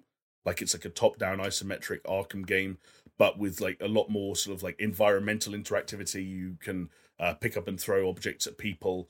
Um, surprisingly well developed and well fleshed out skill tree. And in just the demo, like the handful of uh, skills and perks I unlocked all made a big difference. Like one of the main early things is that Y or triangle, in true Arkham fashion, when you haven't unlocked any skills, is just um it's a, just a block, and you actually upgrade it to make it be an Arkham style counter. And when you unlock that, like everything just gets more and more fluid with each upgrade, which is really cool. You get money, and then you fight by feed into character customization. Um, the, the, the, the trappings around the game seem a bit sort of like flimsy. Like the story seems bad, the writing seems bad, the menus all look really cheap. Uh, like the menu and UI and UX design is like kind of all really, it's all it's a bit naff. But I think the key thing to say is that when you're in the game and you're just kind of like hitting X and like fucking people up, it's as satisfying as it looks like it could be in the, those trailers. And I think that's just about the only thing it really needs to deliver to be a solid experience, especially Would on Game Pass. would you say you reached a state of flow with the game? There's a bit, yeah. There's a bit of flow. There's even again like there's one of the, there's an upgrade. One of the things I noticed is like you know how Batman and we kind of took the piss out of this when we were watching the Gotham Knights trailer. Batman has this thing where like if you flick the stick to someone who's further away from you and hit attack, he kind of does this really elongated like roll and flip and then gets there and then does the punch. yeah. Yeah. This game doesn't do that for you, and so I was like aiming at someone who was just slightly out of reach, and I was throwing a punch, and like I, it just wasn't reaching. And I looked at the skill tree, and sure enough, there's a skill that makes him like Batman, so that if you aim at someone slightly further away, he kind of does an elongated movement to close the distance, and then does the move you intended. I'm like, they know what kind of game they're making, or rather, he knows what kind of game he's making, and it's not fancy in the ways that you'd expect a one man game to not be fancy, but I think he's got the fundamentals just like tight enough that I think people will get what they're hoping for out of this. Kind of in a like a my friend Pedro kind of way. Like Yeah. this yeah, isn't no. going to set the world on fire, but if you watch those trailers and said, "Oh, I hope that stuff is fun to do," it's like, Yeah. yeah, it, it mostly is. It'll be like a good five hour distraction. Yeah, exactly. Um, Yeah, nice. yeah, I checked out a couple of other demos, but that was the main thing that um that I wanted to report back on. So uh, yeah, I think over to you, Chris. Nice. Okay. Well, um, yeah, I, I don't have much to catch on, but the one thing I do have to catch on is, is a biggie because uh, the the Brain Trust managed to get together IRL. That's right. When Jamie and myself managed to go over to Jonesy's place for a bit of a barbecue and a bit of a, a play session, playing some uh, spooky horror slasher thriller type game which you may have heard of, called The Quarry from Supermassive Games. Um, they were obviously responsible for Until Dawn, So it's this branching narrative, cheesy, throwback kind of story about like cabin in the woods kind of style. Um, so we played it. We recorded what we played. We played. What would you say, fellas? Like three hours worth, maybe. Yeah. Um, yeah, about that. Yeah. With yeah, a so- few breaks here and there, but yeah. yeah. So we recorded it uh, kind of like it, it was kind of nice. Like we hadn't really obviously done something like that since um ATG days, like a let's play. And even in ATG days, like you know, once once we started streaming on ATG with ATG plays or, or rather ATG live, we kind of stopped doing let's plays. It was kind of nice to kind of get back into this saddle. Um, I will say, I, I I don't know about you fellas, but I felt very rusty in terms of it. Um, just kind of always having to kind of like say what you see, but be entertaining. But yeah, it's it's Yeah. a skill in and of itself, and I'm in awe of how we used to do it, and I, I hope that we did it justice this time around. Um, but the idea is that that's all going to go on Patreon, um, as is, like full playthrough. I'll, I'll cut out where we, you know, took a break to go like shit in Jonesy's garden or whatever it is. But for the most part, you're going to be getting an unedited, uninterrupted stream of consciousness, as it were, um, for better and worse. Because uh, that means that some sections are going to be dull. Because I'll give you a hint about the Quarry. Super fun game, um, good graphics. I actually came to appreciate the writing and the, and came to, you know, Hmm. I, I, I took to the characters eventually. It took me a while. I warmed up to them quite nicely. Um, but the first three hours of that game is maybe not the most interesting in terms of what is happening thematically. Uh, but we've reached the point where people are starting to die, and that's that's fun. So so that's going to be up on the channel hopefully within the next week. Um, uh, uh, well, I say the channel, the Patreon. It's going to stay a Patreon exclusive, and um, yeah, we'll we'll let that stew for a while, and it gives us a a motivation to kind of get together again and just continue doing the Let's Play series. This kind of like a casual thing. We're not taking it very seriously. We're kind of dipping our toes again, and you know, hopefully, it's not the last of its kind that we do, but definitely something that we felt would be quite nice to get done for us and for the patrons. Um, what did you guys think of the game? I liked it. I think I agree with what you said. Basically, like the I, the characters grew on me. I think the writing at first seemed a bit cheesy, but actually worked Yeah. and was quite good. Um, it had that sort of movie narrative thing where it starts off quite slow, and then we were building to something happening, weren't we? And it took us a little while to get there. Um, some of it, it, it felt a little bit like because I was one controlling the cat. It felt a little bit like slow and a bit like clunky to move people Mm. around. But I guess you need that in horror game. You don't want people like sprinting around, you know, pulling 180s and legging it about because you have to have some kind of terror or impending, you know, doom or something faster is going to catch you or whatever. But no, I liked it. I thought it was I guess so. Oh, we're, worth mentioning, we we were playing it on Jonesy's TV, and uh, the contrast was yeah. maybe a little bit darker than we, we should have had it set to. And we could not see half of the screen most of the time.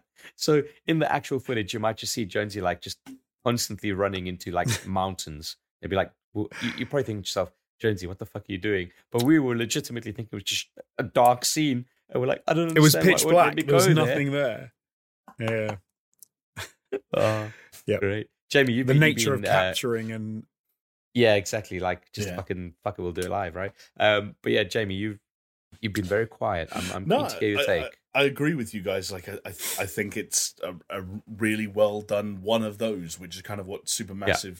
Uh, is it Supermassive or Super Giant? I get them mixed up. Whatever, Super something. Um, Su- super massive, no? okay, good, nice. Supermassive. Um, it's what they do now at this point, right? Like, and they came storming out the gates Until Dawn, and uh, with kind of all the ways that that game is a sort of a, a pastiche and a send up of classic horror movie tropes. It nailed a lot of those, and um, you know, a lot of like, that kind of kind of corny, cheesy B movie style writing and action, and but but but they kind of deliver. You know, they they set the tone very early on, and they follow through with it, and they put, to, put pulled together a, a decent cast. And I think that the the early signs were promising.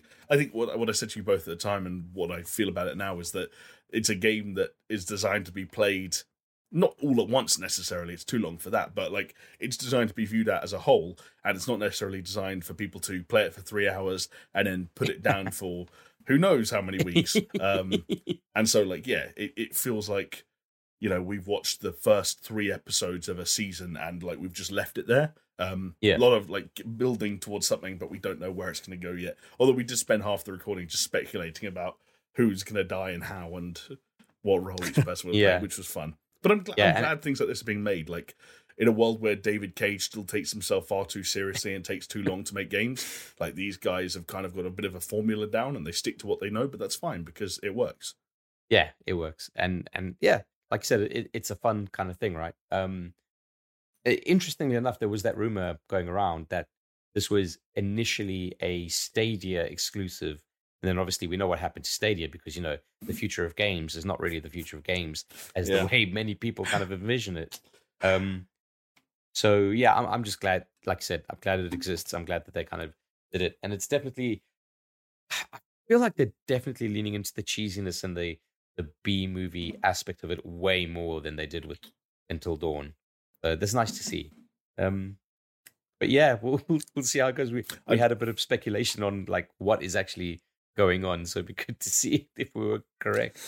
I'm so I got a bone to pick with you though, Chris, because Wha- me, you, yeah, you took a picture to get, I guess, kind of tease that something was coming, and for whatever reason, the picture you took and shared with the world was. It- It just looks like a still from a casting couch video. It's like a, a big couch. It's Jonesy sat there biting his lip, and I'm sat there at the front of the frame, just looking up ominously at something. And it's We like got- th- we this got looks like stitched I'm about to get fucked. well, I mean that that's for Patreon uh, level fifty, right? So The picture clearly wasn't. so pledge. Uh, yeah, I do apologize. Um, but Stitch hey, up. that's that that's your own fault for being so damn uh, photogenic. Jonesy, And- you've got- you've got to stop sitting behind me and biting your lip, okay? Otherwise, you're gonna get caught.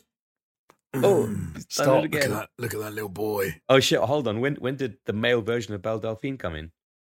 Oh, Mm. Why don't you go fuck too mad? All right, should we carry on with some? Hell yeah. should we do news? Jesus. Yeah. It. Yes. Well, clearly, someone in the video game industry knew that I was returning to the podcast this week because they decided to make some things actually happen, even if uh, some of them maybe weren't as interesting uh, i- in practice as they were in theory. One such example was the uh, latest, greatest Nintendo Direct that, in fact, was not just a Direct, it was a mini Direct. And in fact, not just a mini Direct, but a mini Direct focused on third party titles. So when you're going into a Nintendo live stream with two caveats, you might uh, want to lower your expectations, which I feel like a number of people did for this stream, and Yeah. arguably for good reason. Although there are some people who think this stream was an absolute banger, uh, depending on uh, what you are waiting to come to the Switch. Um, in Yeah. I think I think also potentially depending on your uh, virginity status. Yes, uh, the three of us, as massive virgins, I will say up front, loved this uh, direct, um, and that's because it kicked off with an absolute banger. Monster Hunter Rise, the Sunbreak expansion slash DLC, is launching this week on the Nintendo Switch, and I think also on PC. It's coming out day and date, so we got some new details on that. That again, it's apparently a big deal for um, for Monster Hunter fans. Um, I was looking at some of the Steam numbers just before we were started recording, and apparently even uh, just the PC version of this expansion on Steam is doing really well, like 200k 200k concurrence, which is higher Oh, wow. than the original Monster Hunter Rise ever did. So, you know, people care. Yeah, that's Every time a Monster Hunter game or an expansion or whatever comes out, I'm I want to want to play it, but I just don't. you want to want to play It makes it. me sad. I want to want to because I feel like I'm missing out. I'm like, there's something everyone else is getting out of this like Monster Hunter experience. That I've I've tried it. I've tried Monster Hunter a couple of times, and I'm like, nah, I can't bother. Yeah, Yeah, no, I'm I'm, I'm with to. you. Like, um, my brother-in-law is well into Monster Hunter. Uh, Monster Hunter, Monster Hunter, Monster Hunter. even. Monster Hunter is Um, just a cheese collecting game. and now that I'd play, buddy. Just got to go fight different cheeses. Um, but yeah, like I'm, I'm with you. Something about that kind of like core gameplay loop just doesn't doesn't interest me. I'm not Yeah. fascinated by Yeah. it. I'm not interested in it, which is kind of weird because like on paper you'd think like, oh, you kill these giant monsters. It's a really like tough challenge. It takes a long time. when you do, you can like create weapons and armor from their skin and bones. I'd be like, yeah, I'm up Yeah. for that. What's But- weird is that when a free to play multiplayer game stripped the core idea of Monster Hunter out in the form of Dauntless, Jonesy and I and Steph at the time actually played it. But Monster Hunter itself, yeah, like, and I quite liked it. yeah, Yeah. it was like, oh, this is cool. Like, turns out taking, like, spending half an hour killing one massive monster and using its scales to build a better sword is a fun loop. Um, but I'm never going to play Monster Hunter. Um, we'll see. Maybe if they do a sequel to World and something big and fancy on the PS5, we can all get around to it. But in the Yeah, I- meantime, I think what's got to happen is it's got to hit, hit that hit that zeitgeist in a way that like we feel we can't miss out on it. Because at the moment, like even though it's been like absurdly popular and like breaking records with each successive like release, it's never been a case of like oh must play over anything else that comes out at the time. No, yeah, no, I know what you mean. But for us at least. But then again, Monster Hunter fans are a different breed, and anytime there's a Monster Hunter thing, then it's like that's the only thing I care about. True. I will say though, hey, series fan or not, do you know another game that I think should be a must play for a lot of people is NieR Automata. And a whole Oh. new audience of folks are going to get a chance to play it thanks to the End of YoRHa edition, which is coming out on the Switch on October 6th with um, new costumes exclusive to the Switch and all previously released uh, modes and content that came to say, like the Xbox port and so on and so forth. Um, a wonderful game, a wonderful game uh, with See, I, I've never played it, and I've I've downloaded it through Games Pass, but I haven't like I just haven't had time. Um, but I'd be interested in on on Switch, you know, because that that could work out like nicely as a as a console for which to for me to consume this. Like you know, a, an hour in bed each night, kind of squirreling my way through it. It'd be good. Uh, yeah, I could, I yeah, can see I that. could see, I could see that. Uh, Yeah, I, I played it on PlayStation Four, and I, I I liked it, but it's it's kind of I, I think it's showing its age a little bit, and it's it looks a little bland and stuff. But I think with on the Switch, I think I could. I think that's not a bad shot to play on the Switch. Yeah, it's like it's it's if those sort of the some of the textures and the kind of grey, dull blurriness of the PS4 version actually somehow kind of get like super sampled and look weirdly sharp, especially in the handheld mode of the Switch, that could be all right. But yeah, there's Yeah. also Oh yeah, don't play it on don't play it on a screen. Oh, yeah, play yeah, it handheld and hold Oh, yeah, it far yeah, yeah. away, and That- it will look and it will look the really the nice. docked version of this is going to look like absolute mud. Um, but uh, yeah, I I think the weird thing about NieR Automata is that like it's kind of one of those things that you kind of play it and you're like, oh, actually, this combat is a lot more fun and like maybe even DMC like than I'd expected, and I can kind of the but but it's also got that weird sort of like USP of hey, the story's really good, but also you need to complete the game at least three times from three different perspectives to get the Mm. full story, and there are 26 different endings, and um, it sounds like anime bullshit. But I can tell you, as someone who is usually averse to anime bullshit, NieR Automata is not. And if you can give it the time of the day, I think it does reward you. So will be cool. Nice, very nice. Um, another quick one. There were a bunch of sort of like uh, smaller titles that were announced or revealed for the first time at this direct, and one such title was Lorelei and the Laser Eyes from the developer developer of Sayonara Wild Hearts, which is described as a modern take on puzzle adventure games, and it comes out on the Nintendo Switch first in 2023. But the reason it caught my eye was because a bunch of shots of this game just straight up looked like Killer Seven. And um, I don't know if I ever want to play Killer Seven again. I think I own it on Steam, um, but like a game that kind of invokes some of that. Um, But even just a game called Lorelei and the Laser Eyes, like it's Come a great on. name. It's a pretty great cool. name. Um, like it, it got like, to the point Sayonara where Wild Hearts was cool, so like Yeah. this could be equally as cool. oh, genuinely, Chris, like this trailer came to an end, and I was waiting for Suda 51's name to pop up. Like it gave Yeah. all those vibes, and then turned out to be from the Sayonara, which is equally cool. So yeah, Yeah. Um, Nice.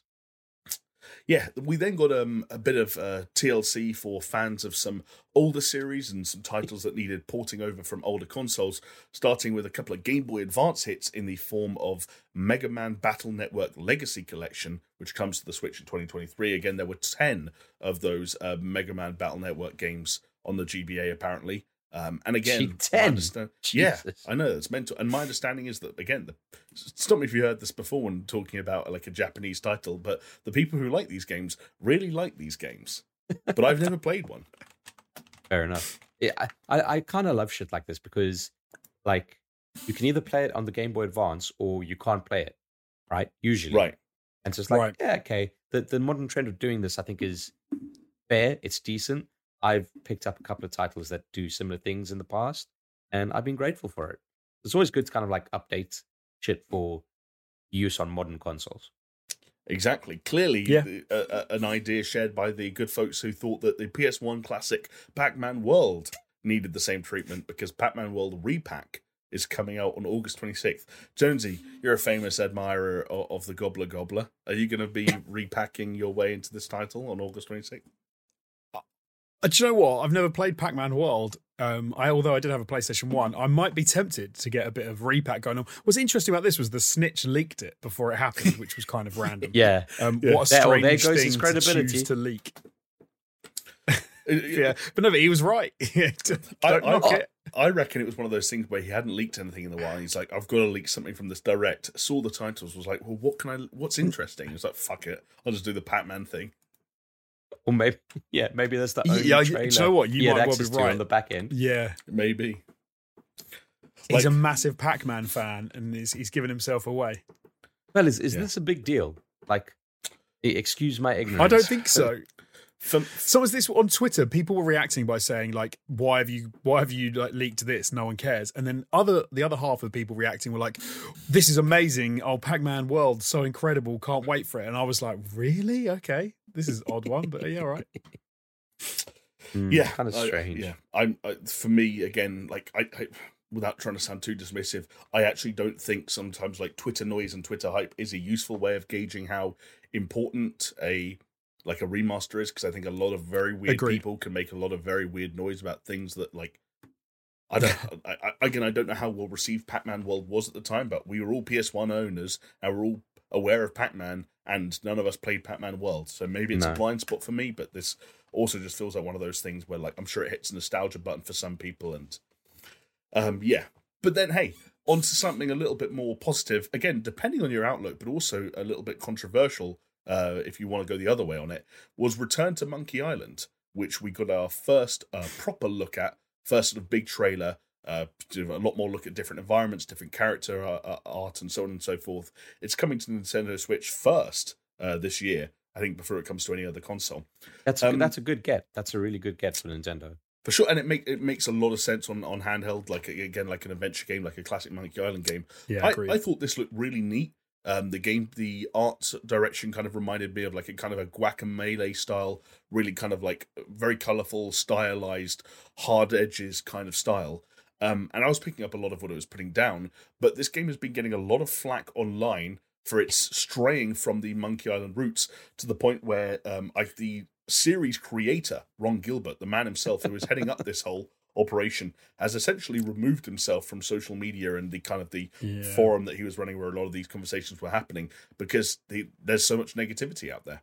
Yeah, it's Um, mental, isn't it? Like, and like, you, you're right. Like, he created it. Like, it's his to fucking do with what he what he wants. Like, Yeah, and it looks yeah, great. shut up, Yeah, shut I- up, audience. I think it looks quality. But is that kind of like double edged sword about creating something like that get gets noticed and is becomes famous and a cult grows up around it where we say it's his, you know? I, but but eventually it, it develops to be more than that, right? I, do you know what? I would agree with your opinion on that if it wasn't for the, if I agree if I believed that most of the people who are criticizing Monkey Island had ever played it.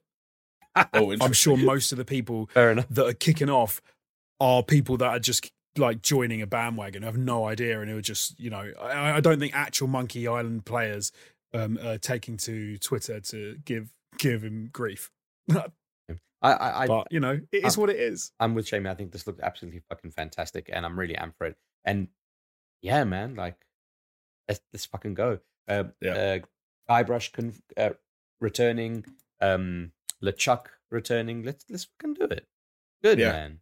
Yeah, I completely agree. Like, uh, I mean, like we said, like original series creator, original uh, co-writer and game designer, uh, Yeah. original composers. Like the whole team's coming back together for what looks like a really sharp, bright adventure. You know what the problem Um, is? Is people people don't know what they want, right? This is like we know this.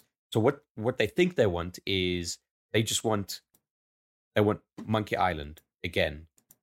But then if Yeah, if you give them Monkey Island again, they're gonna be like, well, this is just Monkey Island again. Have you Mm. given us this? So and then he's like, no, but here's something else. And they say, yeah, but we don't want that. That's not Monkey Island. Like, shut up. Yeah. What are you going to do? You can never satisfy them. So you just fucking do what you want to do. And that's Oh, what he's doing. So fair play for him. And uh, I'm, I'm, it's sad that he's had to kind of like run away from social media, but fine, so be it. That's probably a good life lesson for most people anyway. Just run away from social media at all costs. yeah. Yeah, True. Life's easier without it. Um, hey, do you know what life's not easy without? Mario. I want as much room in my life as possible. Wow. I thought you were just going to say hope. That would have been a much better. oh, If it was anything beginning, oh yeah, hope. But then Hmm. life isn't good without hope. Like hope is misleading. Hope gives you like like hope is Hope gives you hope. false pariah. Wow. Um, Jesus. Get, it's just- getting deep at uh, three minutes to midnight right now. Yeah, you say. Well, I mean, Mario deserves such depths. Um, and Mario returns to our Switches via Ubisoft, of course, with Mario plus Rabbids Sparks of Hope, which is finally being released on October 20th. Um, they kind of gave a quick trailer at the Direct, and also Ubisoft gave it its own sort of like 15 minute long ish showcase that was streamed uh, yesterday at the time of recording. Um, I watched the showcase, guys, and I must say that I think that Mario and Rabbids Sparks of Hope looks set to be another Mario and Rabbids game. Um, the most notable thing that I noticed as a, as a significant change um, from the first one, That's one I'm actually on board with, is that Yeah. first of all, like the um, open areas that sort of like break up the combat look to be a lot more open. There looks to be a lot more exploration. We saw sort of like side characters and NPCs that in some cases look like they're almost giving you quick side quests to do. Um, that stuff wasn't very fleshed out in the first game, so they've doubled down on that. And the big change to combat is that this is no longer grid based. Um, and so, whereas in the first title it was much like XCOM, you were kind of directly telling a character where to move, and they would move where you set them, and that would be part of your turn. Now you have completely free movement that is one to one and controlled in real time within a certain area, which I think will lend to this feeling like more of a hybrid of like the XCOM tactical shooter and a more traditional third person shooter. Um, Gears of War. yeah, maybe. Um, and I, I think that's going to suit this. Um, I think it'll it'll feel more natural. Um, and it seems like a smart sort of way to ramp up that gameplay. So yeah, Yeah, I never played the original, so I don't know. But what I do know is that people that played the original really fucking like it. So it was good. why not? It was good. I've, I, you want to hear like a really depressing kind of thought that I had on this though? This is Yeah. probably going to be like the highest rated Ubisoft title in how many releases?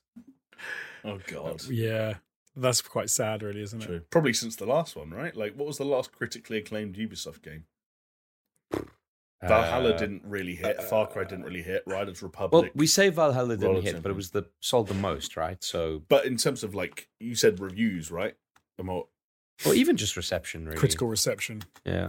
I guess. Um, yeah. probably will be the most probably will be the most popular. But that but that, that's not a bad thing, right? Because Mario versus Rabbids was good. Oh, it's, it's a good is- thing for Mario versus even Rabbids. better. It's a bad thing for Ubisoft. I'm, you've got. me Is- de- I don't know if it's bad now. for them though. like Im- Immortals Fenyx Rising didn't get crazy reviews. Yeah. Assassin's Creed Valhalla was in the low 80s, I think. Yeah. I would Um, say maybe the last bit was um God, what would I say? Fuck it, you know what? I'm gonna say last big- Assassin's Creed Odyssey. Which is mental to think about. The Odyssey, the Division 2. It's probably or, it's probably. Origins. I wouldn't even say. O- I, I think I think I think Odyssey did well enough it, uh, to follow up from uh, Origins. Origins. O- Odyssey looks solid. Like Odyssey and but the- when did Odyssey come out? 2018? 18. Yeah. mental, mental to think that four years uh, Ubisoft have just been going like, fine, it hasn't been like a sharp decline, but it's been a steady decline. That's mad. Think about. It. Yeah. They've been phoning it in. That's it's a shame, problem. man. Like I've always liked Ubisoft for whatever reason. Like I've, I've mentioned it before on the podcast, where I always kind of feel like they are the, you know, the plucky underdog, even though they're not. They're a fucking behemoth. Right. Yeah. Like I always want to see them succeed, but you know, very seldom do they actually deliver for me. It's because Yeah. I think it's because they shaped the industry. Like they, they literally, it's for us of our generation. I think if you look at the games like Assassin's Creed, if you look at you know um, games like um, uh, like the well, the Division, what that was going to be. Um, Far Cry at- 3. oh, no, to be fair, what it was. Look at Far Cry, you look at all of those games. Like they were games that now you go back and you say, "Oh, this was influenced by Ubisoft games. Like this Yeah. game was influenced by them. They Hmm. built the groundwork for all of this." And it's just kind of sad to see them go to just sort of being a bit mediocre, really, isn't it? Yes, always, always. Although I will say, Unfortunately- e- even excluding um, Sparks of Hope, if you believe the Smoke on the Street, I think they will have at least two other opportunities to redeem themselves by the end of the year. Um, Well, it's not going to be Skull and Bones. Skull and Bones is not looking likely. The the other one, again, the word on the street at the moment is that Avatar: Frontiers of Pandora is still going to come out in November, which Okay. of course, developed primarily by Massive Entertainment, who are the Division team. Um, open But even even if that game. even if that like works out, right? Let's say that's critically acclaimed. Again, and it's not such a big deal, but it's not in a Ubisoft IP. It is True. again jumping off the back of some on some other IP that's like already got its own kind of fan base. Like in this one, it's like, hey, Nintendo fan base, play our right, slash Ubisoft game, please. You know, like like the best parts of the South Park Yeah. games were always the fact that they were South Park games. right? It- exactly. It's like their their September Assassin's Creed special might might could actually be really good. Like there there is a potential that they sort of they do something really nice, really cool with Assassin's Creed, and we we by the end of the year we're saying, oh yeah, Ubisoft they're definitely moving in the right direction. But obviously we have to wait Yeah. and see wait and see where they go with it. Yeah, exactly. Plus, you never know. A few eyebrows could be raised at the end of the year. People drop those Game of the Year lists, you know, their top tens. And I've spoken to a few people already that said Rainbow Six Extraction is going to rank pretty highly. Remember that game? Yes, that did come out this year. You scumbag. But no, the Are game you that in I any downloaded doubt? And then deleted without playing it. Are, are you in any doubt? Like when they released their uh, um, Avatar, was it called Pandora? Pandora Frontiers of Pandora, I think. Frontiers of Pandora. When that comes out, it's going to be another Ubisoft release. As in, it's going to come out. We're going to do a podcast, and someone's going to go, "Did that come out?" And then we're going to like look at go Google it and be like, "Oh yeah, it came out like three days ago." Like, Nah, I, I Why think didn't that- they tell anyone that game was coming out? Now, this Nah, will be this- big. This will be, going to be one of them. This will Yeah. be more of the I Far don't think it will- Cry Assassin's Creed kind of cut, where it'd be like, Well, it, it will purely because of the movie, Jonesy. Like, True. It's, No, uh, it's- oh, 'cause it'll, it'll be part of the marketing machine. Or it, or it gets swallowed by the movie. You won't even. It was like when the game Fifth Element came out. Or no, the game Armageddon came out at the same time as the movie Game Armageddon Armag- came out, and everyone's like, "Was there a game of Armageddon?" Oh my god! Just With Bruce Willis to the words that are nothing- coming out of your mouth had- right now. The game Armageddon. Did you ever play the game Armageddon? No. There you go. It didn't work as part of the marketing campaign for the movie, did it? I mean- you've heard of the film Armageddon. I will say that going Haven't to the, you? going to the shop after the cinema and buying the game of the film I just saw was actually one of my favorite pastimes growing up. And I remember two films I did. Bruce for. Willis is in the game. Bruce Willis is in the game, yeah, but Yeah. Bruce Willis, and is you've never also heard of it. What's that? Other, what's that game where Bruce Willis was meant to be the sidekick, and then and then he became the main character, and like it was being built the same engine as um, Neversoft Okay. built the Tony Hawk's uh, game in, and so the, there was like you, a thing where you could mod Bruce Willis into one of the Tony Hawk's games. But I've, Tony, I don't know. like, Don't Bru- think I've Bruce, heard that. Bruce, Bruce Willis was like the main character in a game, um, in uh, like a PS1 game, I think it was in the in the nineties. And again, he'd been he'd been cast to be like the sidekick for the player character, and then halfway through, there you go. And then like halfway through development, they were like, "No, Bruce Willis has to be the main character. You have to play as Bruce Willis." Mate, I've never heard of this. This is mad. Yeah, weird, right? And like, yeah. Yeah. there's a whole thing where again, I'm not sure if it was because Neversoft made Apocalypse or if it's just an Activision thing, but Bruce Willis could be played. Uh, it was playable in like an early build of one of the Tony Hawk's games because it was something weird. Like they used apo- levels from Apocalypse to test the mechanics of Tony Hawk's, so it would just be Bruce Willis's player model from Apocalypse skateboarding around Apocalypse levels to like test That's- stuff out. Weird. Something But yeah, like that. fine.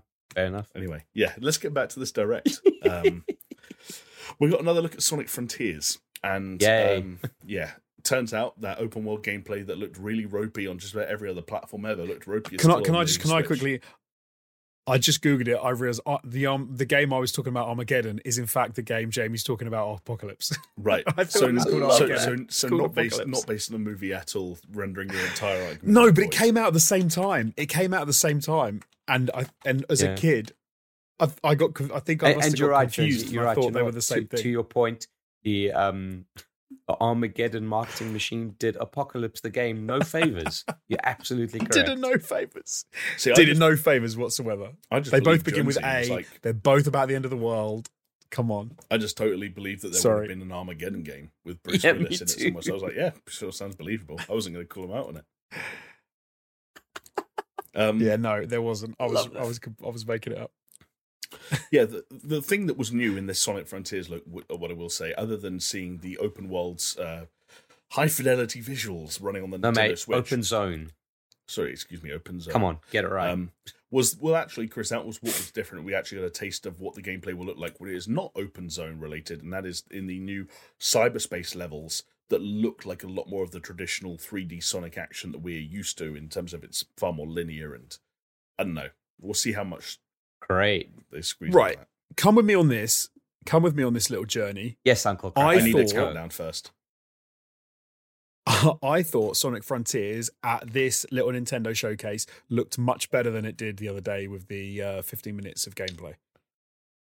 But wait, the the the open. I, th- I think the way they showcased it, the way that the, what they showed off, how they showed off what they showed off, I think they did a better job of of saying like this looks like a Sonic game that you might be able to have fun with. Whereas I genuinely the other day was like that. This looks terrible. Where they were just sort of meandering around the open yeah, world that- I I- feel I'll, I'll, aimlessly. I'll be honest with you. It Can I- didn't I look great you- still, but it looked better. Can I give you the the the secret to the longevity of the Sonic games? Is pretty much all of them are a game Sure. that you can kind of have fun with. right. But okay, but I'm that not sure first trailer would look that. like a game that you couldn't have any fun with. So at least this, this has is moved true. to kind of fun. This is true. I, I don't know, man. Like Jonesy, to to your point, like put makeup on a pig looks a bit prettier. you might fuck it, but you know, still a pig. Still a pig. Do you know which pig I But does would it push back? Oh wow, that sounds kind of actually weirdly big. Like that's kind of creepy. Eh, Hell yeah, buddy. I'm not sure how I feel about that. I'm a I man do know, pig. however, how I feel about the Portal Companion Collection getting a surprise launch on the Nintendo Switch, and how I feel about it is this is great. Those are good games. I'm not going to play them. Um, I Yeah, don't know already about played them. Uh, are either of you two going to delve back into either Portal or Portal Two in Nintendo Switch form? It, I mean, if I wanted to, it'll be through Steam because No. that's where I, I want to play it, right? And how like 99 percent of the population already own them. yeah, exactly. But this, look, yeah, this is- exactly. Yeah. This is still cool. I like I do genuinely think that this is still cool. Um, especially if it kind of like um like Portal 2 is like by by all means like top tier, top 100 game of all time, you could even say. Um it's it is that phenomenal. And when it came out it like blew me away. Um if another audience another age of audience gets exposed to it because it's now on the Switch, by all means. Um I just hope it means Portal 3 might be a thing that would happen one day, sometime. These Gaben. Yeah, it's cool, It's- man. Do you know what? I, I I know what you mean. Bringing Portal to a new like a new console, that's fine. Okay, more people can play it. Brilliant. But the Switch and Nintendo do do a whole thing of like just mopping up games from years ago and going like it's new to our system. Like, and that's that for me rang true of most of this little this direct, this mini direct was it was like um NieR Automata is coming to the uh, Nintendo Switch. You've got Pac-Man coming to Switch, Monkey Island's coming to Switch. It's like Portal's coming to Switch. Ten old games from the Game Game Boy Advance are coming to Switch. It was just a lot of, you know, this stuff you've already played, or if you didn't play it because you didn't want to, you didn't play it because you didn't want to play it, but you can now play it on the Switch. And I'm like, okay, nah, but and that seems to be You're thinking about it wrong, though, Jonesy. Like, it's you, you got to understand that for, for us, like a Switch is like a, a, secondary, a tertiary console for us, right? But for a lot of people, it's their Yeah. primary console. And you know, when it comes to like Portal Two, where would you have played it? You would have played it. Um, Oh, think it sure, but it wasn't. It wasn't. It wasn't when Portal Two came out. They might now have it as their primary console, but I'm betting most people already already played Portal Two on their PC or whatever when it came out. Maybe if they, they had, maybe a they PC didn't have a. PC. And think about think about That's like, very possible. think about your like Younger your 12 people year old, as well. Twelve year old nephew, yeah, and like they're getting into. They're not going to play it. They, they might if they're They're not going to play it. Mate, I'll tell you that when I was twelve years old and I started getting like properly into gaming, and you start thinking, you start hearing like, what were like the really amazing games from a couple of years ago? Like you, you look at top 100 lists, top 10 lists. Uh, YouTube is talking about it. All of a sudden, this makes perfect sense. And not only does it make perfect sense, it is the reason why the Switch is the top selling console and is going to overtake the PS2. Punchy. Fair, fair enough. I, I Fair enough. can I can I be the, can I do the sitting on the fence thing? Oh, I love it. Yeah. And it's like a, Sure. like a split the heart and mind. Like my heart is with Jonesy in so much as that like kind of these things do little for me, and I kind of don't get why so many of them happen. But my mind is with Chris, which is that the evidence is that the Switch is a behemoth, and ports like these, in mo- a lot of cases, seem to fuel its success. And I, there is just seem there does seem to be this weird, almost otherworldly appeal to playing things in a handheld fashion. Things, oh, we need this on Switch. Get this on Switch. Port this on Switch. and it's almost like in the absence of Nintendo churning out first party titles, as good as those games usually are when they do come out, it's just this weird gulf where like it's two things. It's kind of like the neon white esque and like like we were saying earlier, the Lorelei and the Laser Eyes kind of things of like these small indie games that uh, run well on the Switch and are kind of well suited to it as a form factor. And then on the other end, it's just like I wonder what this would be like on the Switch, or how cool would it to finally have this on the go? And like Yeah. I, I've su- I've been sucking into it before. I bought Skyrim and played half an hour of it because the idea of Skyrim on the Switch was better than Skyrim on the Switch for me personally. But it works for some reason. Yeah. I, I'm sure, I'm sure it works for some people, but I, th- I think the thing that drives the behemoth that is the Switch is, is the first party stuff, and is and is I think, and then everyone cries out for more first party stuff. Then what this this sort of like older games brought to the Switch, what it does is it kind of keeps people playing their Switch before the next first party game comes out. Yeah. I think Yeah. that to me is is what is kind of what I don't think I don't think these games drive any numbers at all. I don't think anyone makes a decision to get a Switch or to get something else or to not get one based on all of these sorts of games. I think this is just fodder to keep and I- the people who probably buy them, people probably have got the Switch, have played the game before, and they're like, "Oh, that's a cool thing to bring to the Switch. I'll get it and play it again." Because they're waiting for something else to come out, and then and then do you know what? Then they'll bring out something else, something cool will come out, first party software will come out, and then everyone will be like, "Oh my god!" and everyone will buy it. Everyone will get who hasn't got a Switch will go. Now I've got to buy a Switch because um, Yeah. whatever game has just released or whatever. I think that's. Yep, that, that's, I, that's I think just that's the- uh, their first party stuff is still the strongest. I mean, Easily just, that's still the just the strongest thing ecosystem, right? Like what they've done is they built Yeah. a robust ecosystem. Because if they, because look, if they, They didn't really have, have, the, if It's they didn't have this robust third party support, you know what they'd have on their hands? The Wii U. or the Vita. Yeah, or the Vita. Like it's all perfectly fine, like having these great games first party, but if there's nothing to complement it, the co- the console dies. So Yeah, no, that, Yeah. that's true. That's true. Because like- you would just forget about it. You would have to buy another console or get something else, and then you wouldn't buy any more games for it. yeah, so 'cause yeah, when you, when, you think, it, when you're thinking fair. about looking at buying a console, you think to yourself, what are the catalog of games that I can get? And currently, you look at the Switch and you're like, fucking indies sorted, Nintendo first party sorted. Oh, it's got pretty much all the third party stuff as well. Yeah, it makes sense. I'd love to know. I'd love to meet someone who played like Skyrim start to finish on the Switch. I bet there are and that's the only time they've ever played Oh, it. I'm the- sure there are. I'm sure there are. Richard's like, How did you like it? Sam Richards, uh, formerly 101 Facts, um, played Witcher 3 on Switch. Like, I think he finished it. Damn. Wow, That, That was another one I played half an That's hour a hell of a and thing. then stopped to play the PS4 version again. yeah, exactly. yeah. but- It's got, it's I've, I've got my. Oh, sorry. I was going to say, like my my kids love the Switch. They play it constantly, but everything they play on it, I th- they're. I mean, uh, but they're maybe they're a bit too young because they're not like you said, Chris. They're not twelve. Like my oldest is six, but he'll play Kirby. He plays Pokemon. He'll play all those kind of games. Like he absolutely loves them, and they're probably his. Uh, you know, some of his favorite games to play. He wouldn't go anywhere near some of the older ported stuff because it Fair, just doesn't. but he'll go to he'll do Sonic But- Frontiers. Maybe when he's a bit older. Oh, he would do Sonic. For absolutely, would do Sonic Frontiers. Be all over that. Even if it's trash, he'll be like Sonic's yeah. the greatest game ever, and he'll be playing loads of it. That's the beauty about kids in the gaming industry, man. Like, kids print money for the gaming industry, so perfect. Have you ever been on Roblox? Roblox, or however you say it? What trash Roblox, that yeah. is! Utter trash. They love it. Yeah. I was going to say, well, actually, going back to the direct, the direct ironically closed out on perhaps like the quintessential example of games that people were crying out for ports of. That even though in recent weeks they have been announced and confirmed for um, Sony and Microsoft's consoles, the kind of the missing link was still the Switch, and those people got what they were screaming out for, which is a port of at first Persona Five Royal, which is coming to the Switch on October twenty first, and then later on in uh, another time in the future, Persona Four Golden and Persona Three Portable. Again, like I know Persona 4 Gold and Persona 3 Portable not the easiest games to play nowadays, so there's a bit more of a case for them than say Portal and Portal 2. But like this is another example of like, oh, I really want this on Switch. I really want this on Switch. And of course, like the base level of base version of Persona 5 before Royal is like you can play it for, on PS5 for free, for example, because um, it's part of that collection.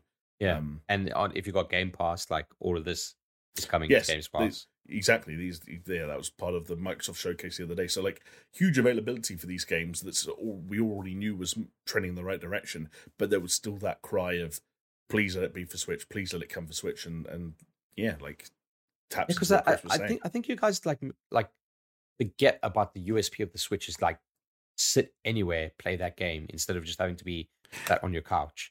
Like for me, Yeah. I no, think you're about right. Yeah. I think about Switch and what I'm thinking was like, I play games on the train, I play games on a plane, trying not to rhyme here, uh, and I play games in, in my bed.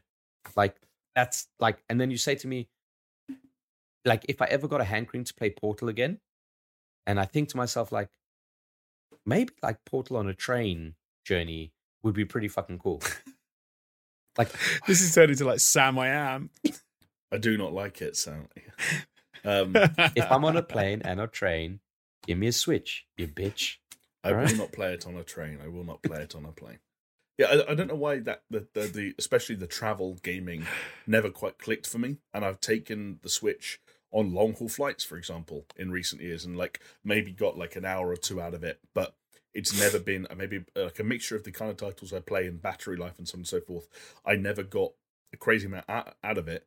And I think the issue I have at home is that the Switch so rarely makes sense for someone who lives in an environment where I have and again, I'm not saying this to to uh, rub it in either of your faces, but no wife, no kids means uh, I have complete free reign over what is happening on any of my screens at any time. and when I say it in my screens, I'm like my TV is mine at all times.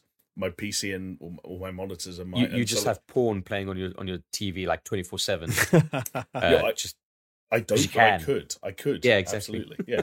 Um, and so there's all these things like with The Witcher. It's like as soon as I saw what The Witcher looked like on Switch after buying it, I was like, I'm not playing this. Like I'm sat right next to my PC, which is sat right next to my PS5. But you know what happened? Is you gave them the money, and you know what they said? Gotcha, bitch. they they literally they literally Gotcha, bitch. it. Gotcha. I think- bitch. that you are right. Like the, the things that the Switch do, does well, it does very well. I think one of the things that happened for me though was like I'm kind of similar in some sense to like Jamie in that I know because I work from home. I obviously live at home and we're just here the whole time. I've got a, a good PC that I can game on. I've got a PlayStation Five. Sometimes deciding to play the Switch is kind of a weird would be a weird decision unless there's a specific game. And if you're going to say, "Do you want to play The Witcher 3? I'm like, no. I want to mm-hmm. play, you know, I want to play that somewhere it looks really nice. Yeah, but I, I, I but that having been you. said, that having, that having been said, I could not play Persona 5 on the PlayStation 5 because I just couldn't bring myself to play it because I was like, what the hell is this? What is going on? Maybe getting on the Switch, I would be more, you know, I'm just sitting on the toilet. I'm like, what? sh- I'm bored. What shall I do? I might as well try more Persona 5 and see what happens. Squirrel maybe that'll- gaming, Maybe baby. that'll Just crack it. Little Squirrel nuggets of- gaming. little little nuts of games in your mouth. Maybe, maybe Yeah. because like while I, I never got squirrel gaming down with the Switch, I do still sometimes have moments where like I'll get really into a certain game on my phone, and it will be the thing where like. Oh, I'm not going to tell this or say this in front of anyone I work with, but I accidentally spent two hours playing this game across the course of today while I was at work. like and let's put it down to lunch breaks and taking a shit because obviously I don't sit there at my desk and not not working. I'm a very hard worker. Uh, you guys know that. Um, Mm. but like, yeah, like, absolutely. why does that? Why do I sometimes find myself like in the last six months playing many multiples more time like in, in on phone games than I do Switch games when. In theory, I've just been sat in the same spot and I could have had either one in my hand. I don't know, but It's just what clicks for you. Like you mentioned about like the travel aspect of the Switch. Like I it, that's where it gels the most for me. Funnily enough, Mm. less so now because now anytime I'm traveling with my, like let's say a long haul flight, it's with my son, and then that's kind of like takes up a lot of your focus and time and effort. But if I was traveling alone on a long haul flight, yeah, oh, I- I give him the switch and then it doesn't. But then got Isn't snobby isn't hands on my I- Switch. Like, but isn't that what iPads are for? You just get one of those kid iPads with like the world's thickest covers and like yeah, my enough. my three year old, you you saw it the other day. I think my three year old loves Kirby. Like he'll play Kirby. He'll come home and he goes, "Can I play Switch?" Like he'll be at nursery and I'll say, "Yeah, if you want." And he loves but he can't do the boss fights. So he'll be playing. he'll love it, and he's playing away. And he likes to be change characters. He likes to get all the different sort of uh, unlockables you can get. But then he comes across a boss, and rather than just not fight the boss, because he's finished, because my they've finished the game. Well, not my three year old, but the six year old. Um, and he'll come to me and go, "Can you fight him?" So I have to do all the boss fights. But uh, apart from that, he loves it. that's cool he's though. That that that's father son moment right there. I, I bet He drops it all the time though. I, I bet he looks over your shoulder as you as you're fighting the boss. He's like, "Go, daddy, do it." No, because he's three. You know what he does? He leans in front of me so he can see it, and I'm like, I can't see through your head. And he like, what? And I'm like, your head's in the way now. Anyway, I digress. shall we um should we do one more news story maybe and then and then put a bow? yeah, All right. yeah, nice. Yeah, go on. This next one I feel like could be a good fit for you, Chris, because we're going to be talking about From Software and our old friend Miyazaki, the director of the smash hit of 2022 so far, Elden Ring. He's been doing some interviews lately and has revealed that for as much as Elden Ring has basically only just come out um, and still feels like the hot new thing, the studio's next game is, quote, nearing the end of development. Um, Yeah. So a bit of catch up in a 2018 interview. So admittedly, four years ago, things might have changed since then. Uh, Miyazaki stated that the game that the studio had been working on three and a half games. The half game being a PS4 VR title that was named Deracine. Um, I don't really know what the latest is on that, or whether that's like a PSVR two thing now, or what. Um, no, that came that came out. it came out. There you go. Shows how much I know. I'm pretty sure it came out. Let me double check that. I could totally believe it. Anyway, that it was a it was a weird one about like I don't know. There's like a, I just remember the trailers like a girl in an attic or some shit. It was kind of weird. while you fact check that, um, it seems though, uh, understandably, again, given he is just one man, Miyazaki is seemingly only directing one of these upcoming titles, and said, um, "quote In fact, we are working on several titles directed by people other than myself. I think we will be able to show you a different color of direction for From Software. So please look forward to it." Um, in and uh, one little tidbit here that I'll say is that one of these titles in development from is probably Armored Core Six, which Yeah. was reportedly mentioned in a consumer survey uh, earlier this year and seems to make sense. So I guess Chris, what we're talking about is that if From Soft like the, the thing that fascinates me about this, right, is that Yeah. From Software, for as much as there are little titles like Deracine, which clearly I can't even remember if they came out Yeah, or not. So it, like, it did come out. you Ninety go. percent of Google users liked it. Sixty-eight percent of Metacritic. Um, But- and and and this is this is okay. Deracina is a first-person adventure game um, for the PlayStation 4 VR. Player takes the role of a fairy in an isolated boarding school who attempts to solve a mystery in virtual reality via the PlayStation Ooh. VR headset. Does that sound appealing to you? Then No. play Deracine. So, but this is kind of like taps in perfectly to kind of like what I, the questions I wanted to pose about this. Because when I hear you describe what you just did there, a very fucking weird sounding game that gets a 68 overall on Metacritic, my head immediately goes to this is from software making the kind of shit they made before a bunch of weirdos all unanimously decided they liked some of the weird shit that from software made. And ever since like the Demon's Souls formula hit and they went back to that well over and over and over again, and to be fair to them, even as they iterated and changed through Bloodborne and Sekiro and then of course the open world of Elden Ring, they continue to nail it. So you have to give them credit where it's due. But there is also this other other element of From Software, which is just that they make weird stuff and they make stuff that in the days before the Soulsborne, you know, uh, building blocks were laid down was kind of bad. Um, like e- even Armored Core, you talk about Armored Core Six coming back. I'm sure it'd be welcome with open arms because of From Software's re- re- reputation, but has a kind of scattershot history. Armored Core. So when I'm reading this, I'm like multiple games in development. Miyazaki only um, uh, directing one of them, obviously, which may well be you know whatever the next sort of in the lineage of Soulsborne titles is. We don't know. Um, but like Potentially, yeah. Yeah, but the potential for at least two from software titles coming out in the next couple of years from outside of you know Miyazaki's um, um, overlook. Could we see if they do keep staffing up and do taking on more and more projects, almost a return to the slightly more hit and miss from software of pre Soulsborne? Because I don't know if No. that would be a good thing or a bad. You don't think so? Uh, and and the, the key is Miyazaki. okay, you think even if he's not directing, that there's going to be a new level of sort of like quality assurance Well- in this sort of like redefined era of FromSoft. The thing is with Miyazaki, and I got to fact check this. He's not just their director. I think he's like, like he holds a very high position in in FromSoft. Yes, he's Um, the um, He's like creative director or something, or I don't even know. Uh, yeah, he's creative director. Yeah. So what you got to think about that is like, think of um, Miyamoto in with Nintendo. Think about what he does. He doesn't direct all the games, but he has he has his finger in all those dirty little pies. All right, let's just let's just call it what it is. Um, and and I think like Miyazaki is going to be the difference there.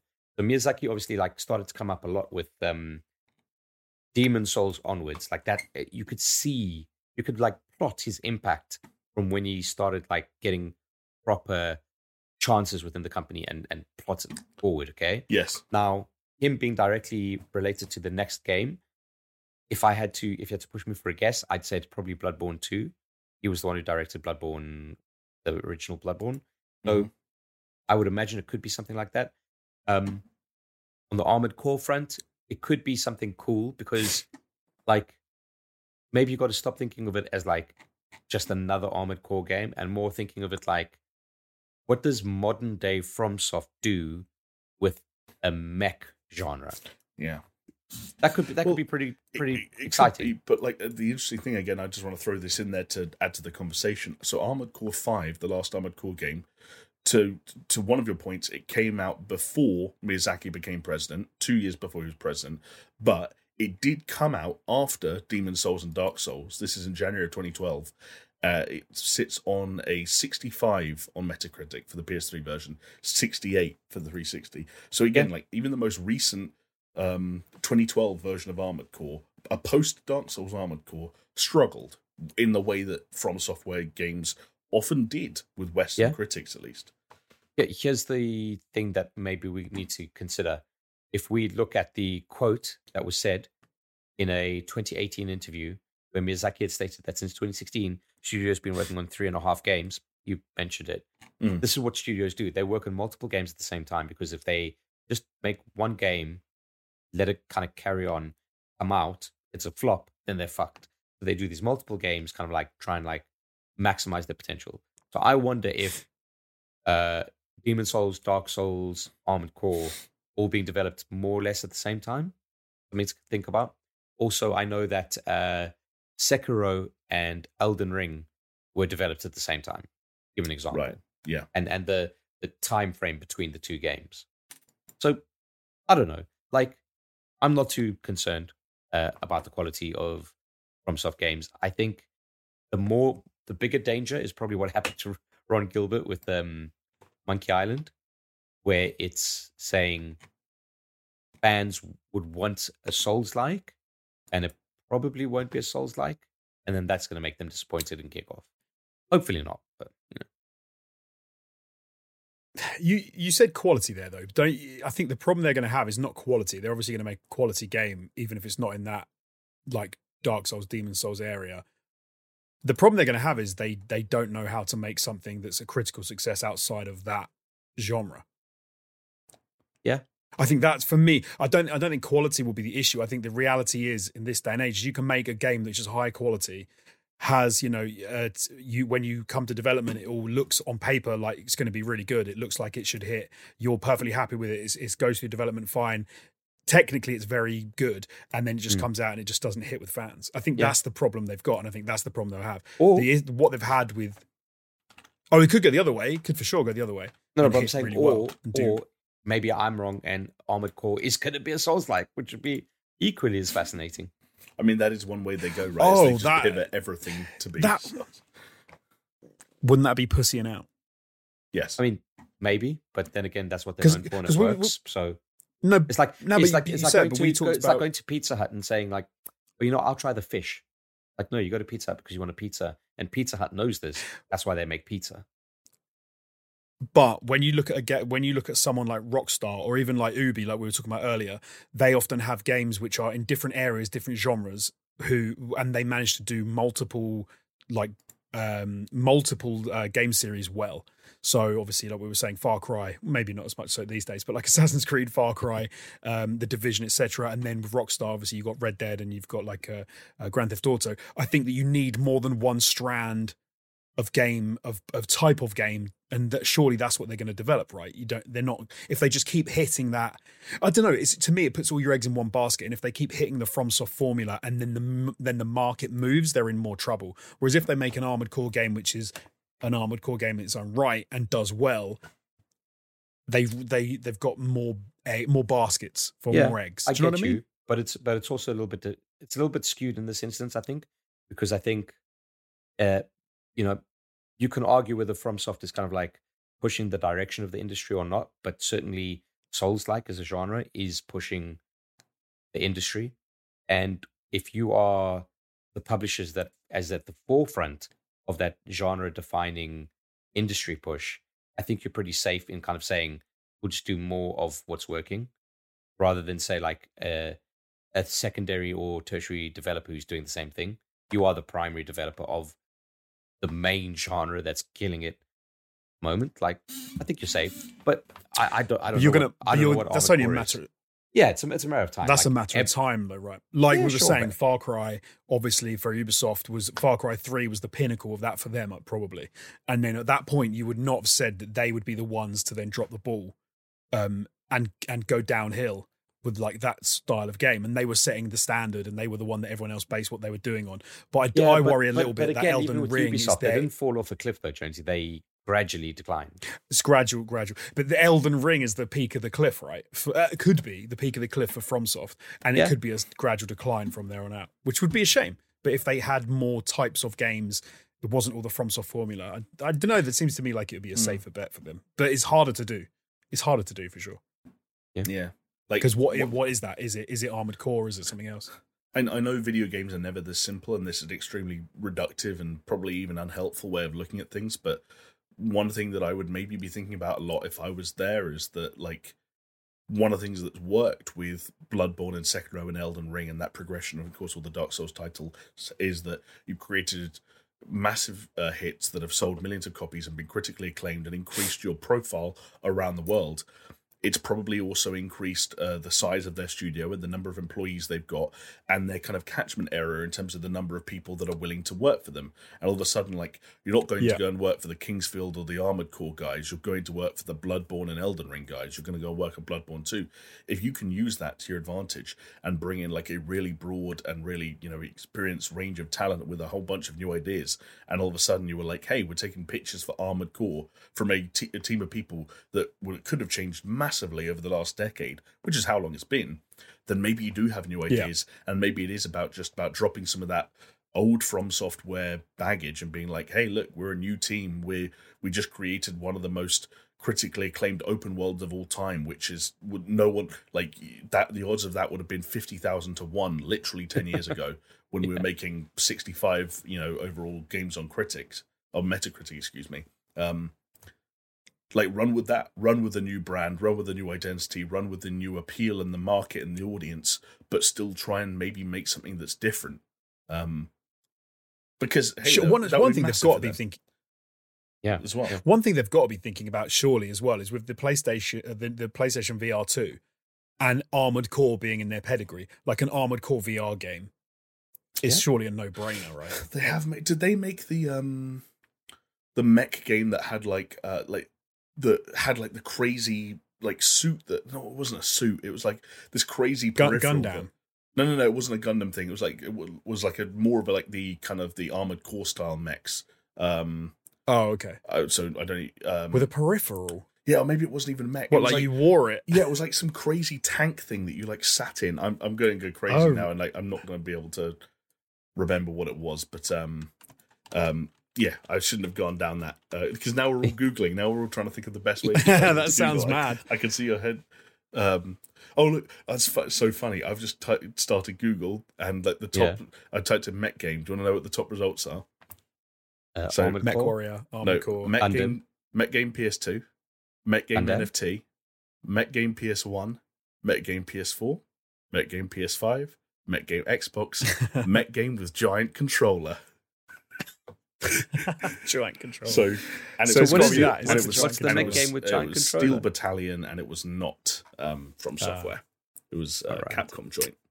But yeah, Steel Battalion was the Mech game with the just fucking like massive like pedals and two um, joysticks and yeah. Oh man. I'll tell you my, my favorite mech game, actually made by Hideo Kojima. Oh, it's um, what are they called? Uh, oh, that's really annoying. Um, PS2 they were on game, the PS2. baby. Yeah, I remember. Like yeah, I used to play the demos. I never owned one. Um, they were they, they flew around. Um, Yeah. Zone of the Enders. Zone of the Enders. Yeah, but the Zoe. sequel in particular, Zone Zone of of the the Enders. Enders, the second runner. I can oh, so good. Zone of the So, so Enders. good. that's So what, that's good. good Mech. Mech games. Some there have been some cracking Mech games, and but yeah, that like VR, the VR and Mech games. Surely that's hand in hand. Yeah. Yeah, you'd think so. Come on now. There was an amazing SNES 2D platforming s- Mech game which I loved and played all the time, and I cannot remember what it was called at all. I used to play it like non-stop. We used to hire it. I didn't own it. We used to rent it from Blockbuster and play it, and then re-rent it, and then play it, and then re-rent it, and then play it. There was one on the Nintendo Switch that always looked completely Daemon X Machina. Um, I remember the trailers. Oh, for yeah. looked pretty That's on rad. But that's on Games Pass, I believe. oh, nice. There you go. Oh, And hey, like if you know, when in doubt, we could always just uh, sit patiently with our thumbs up our ass until uh, respawn get the guts to make Titanfall three, and we all know that would be the, the Mech game to end all Mech games. Technically, Thank- Don't tease can I me. can, can I just fin- can I just finish off with a final thing about FromSoft and ju- just to trigger Chris and just to say because one the one thing I worry about with FromSoft and with El- Elden Ring specifically is I'm not saying the Emperor's not wearing any clothes, but every time they now iterate on those types of games and they have to produce another open world because their next game now has to be open world. Like they can't go back to having another Doesn't have open to be open world at all. I think. I think it does. No. It could be. It could. I, I think it. If it's not, it has to be some like big hub world thing. If they would- went back to the old I'd school, I go- think they- hub would be like. I- if Sorry. they if they make DLC or um or sequel to Elden Ring, then I'd say yeah, it'll probably need to be open world. Maybe DLC wouldn't need to be open world because it'd just be a hub potentially. But you say a sequel to Bloodborne does not need to be open world. that world. was the exact A- a sequel- thing I was Oh, gonna okay, say. a sequel to enough. Sekiro does not need to be I, an I'd, open go, world. I'd go so far as to say a Bloodborne 2 shouldn't be open world. Oh, definitely they shouldn't. Hundred percent they shouldn't. I. I just. I feel like some people though would say if they if it wasn't, people would be like, "Why have you gone backwards?" Especially with how well Elden Ring was ah, received. See, I think I- the desire for like an open world Bloodborne I- and, or an open world Sekiro, I think would be tempting, I- or at least hub world, like I said. I think that's world. one of like the most like dangerous sort of like consumer misconceptions out there at the moment is that like open world equals bigger slash better game or or is more game, Agreed. or, Agreed. like yeah Agreed, but I think that misconception does exist, It and I think games right. companies aren't. I don't think games companies are closed-minded to that, and I think every time FromSoft iterate on their open world design, I worry that people are going to start to say, "Oh, this isn't as open, full of an open world as I thought. Like it's very pretty, and it holds enemies and does battles very well, but actually, there's not a lot going on." And I think every time they do it, they run the risk of people thinking that more and more. Yeah, yeah. I, th- I think they're safe for the time being, though. I don't. I don't disagree with you. Oh yeah, that's- agreed. agreed That's much sure. further down the line. years away. Yeah. Yeah. Yeah and hopefully you know they For have sure. the opportunity to kind of like tend to both audiences like it like it's a completely different series with completely different expectations but i wouldn't want every future zelda game to be open world just because breath of the wild was but if they made some that are and some that aren't that would be cool and they kind of have depending on how Yeah. you you look at you know there, ha- there hasn't been any true like but there have been, been smaller uh, zelda games since breath of the wild like uh, link's awakening and stuff like that like yeah cool like let's let's keep those coming It- it's Um, so annoying because if you make a more linear game, if you make it well, it can be just it can be better than like an open world game anyway. But there's I I kind of I definitely have seen people thinking like open world is the is like a progression when it doesn't have to be by any stretch. But I do think that I think it's because it, it goes hand in hand with like it's like it, they're more expensive and they take more people and they take more time and so it's like it's bigger and it's better and you care more and you're doing more but like that doesn't mean it suits anything or anyone like yeah, that's true. Yeah, yeah, yeah. cool Cool. Right well thank you boys very much um for welcoming me back to the podcast with open arms i've got to say it felt weird not being able to speak to you about video games in two weeks and i bit my tongue a lot listening to you guys run your mouths uh, and i'm glad that i was be able to return to the Talk pod this week to restore some order and some some decorum and some grace to to the affairs. Um, and thank you both for being such um some, such warm and accommodating co-hosts this week. Hey, thank you for uh, taking the reins, big man. And uh, hopefully we didn't meander too much. But hey, you know what? We made it well over two hours, so We did. we've got to be happy about that, right? I think we had some moments in the first half an hour where I was like, "Oh God, this is," you know, the wheels are taking a little while to start spinning, but we made it to the end. Um, and thank you as well, because if you're still listening and or watching, that means you made it to the end as well, and that's no small task because that means you had to join us and all those meanders and all those weird tangents. Um, you survived more or less unscathed, and for that we're grateful. Remember, if you're watching on YouTube, you can subscribe, you can like the video. If you're listening on podcasting platforms, maybe leave a five star review if that's one of those things you can do on there. Patreon.com forward slash Super Show. That's a place where you can go to support us and get cool content like that upcoming playthrough of The Quarry. It's all coming soon. And if none of that stuff appeals to you, well, then hopefully we just see you back here, same time, same place next week for another action packed episode of The Super Show. Bye. Hell yeah. Bye. See ya.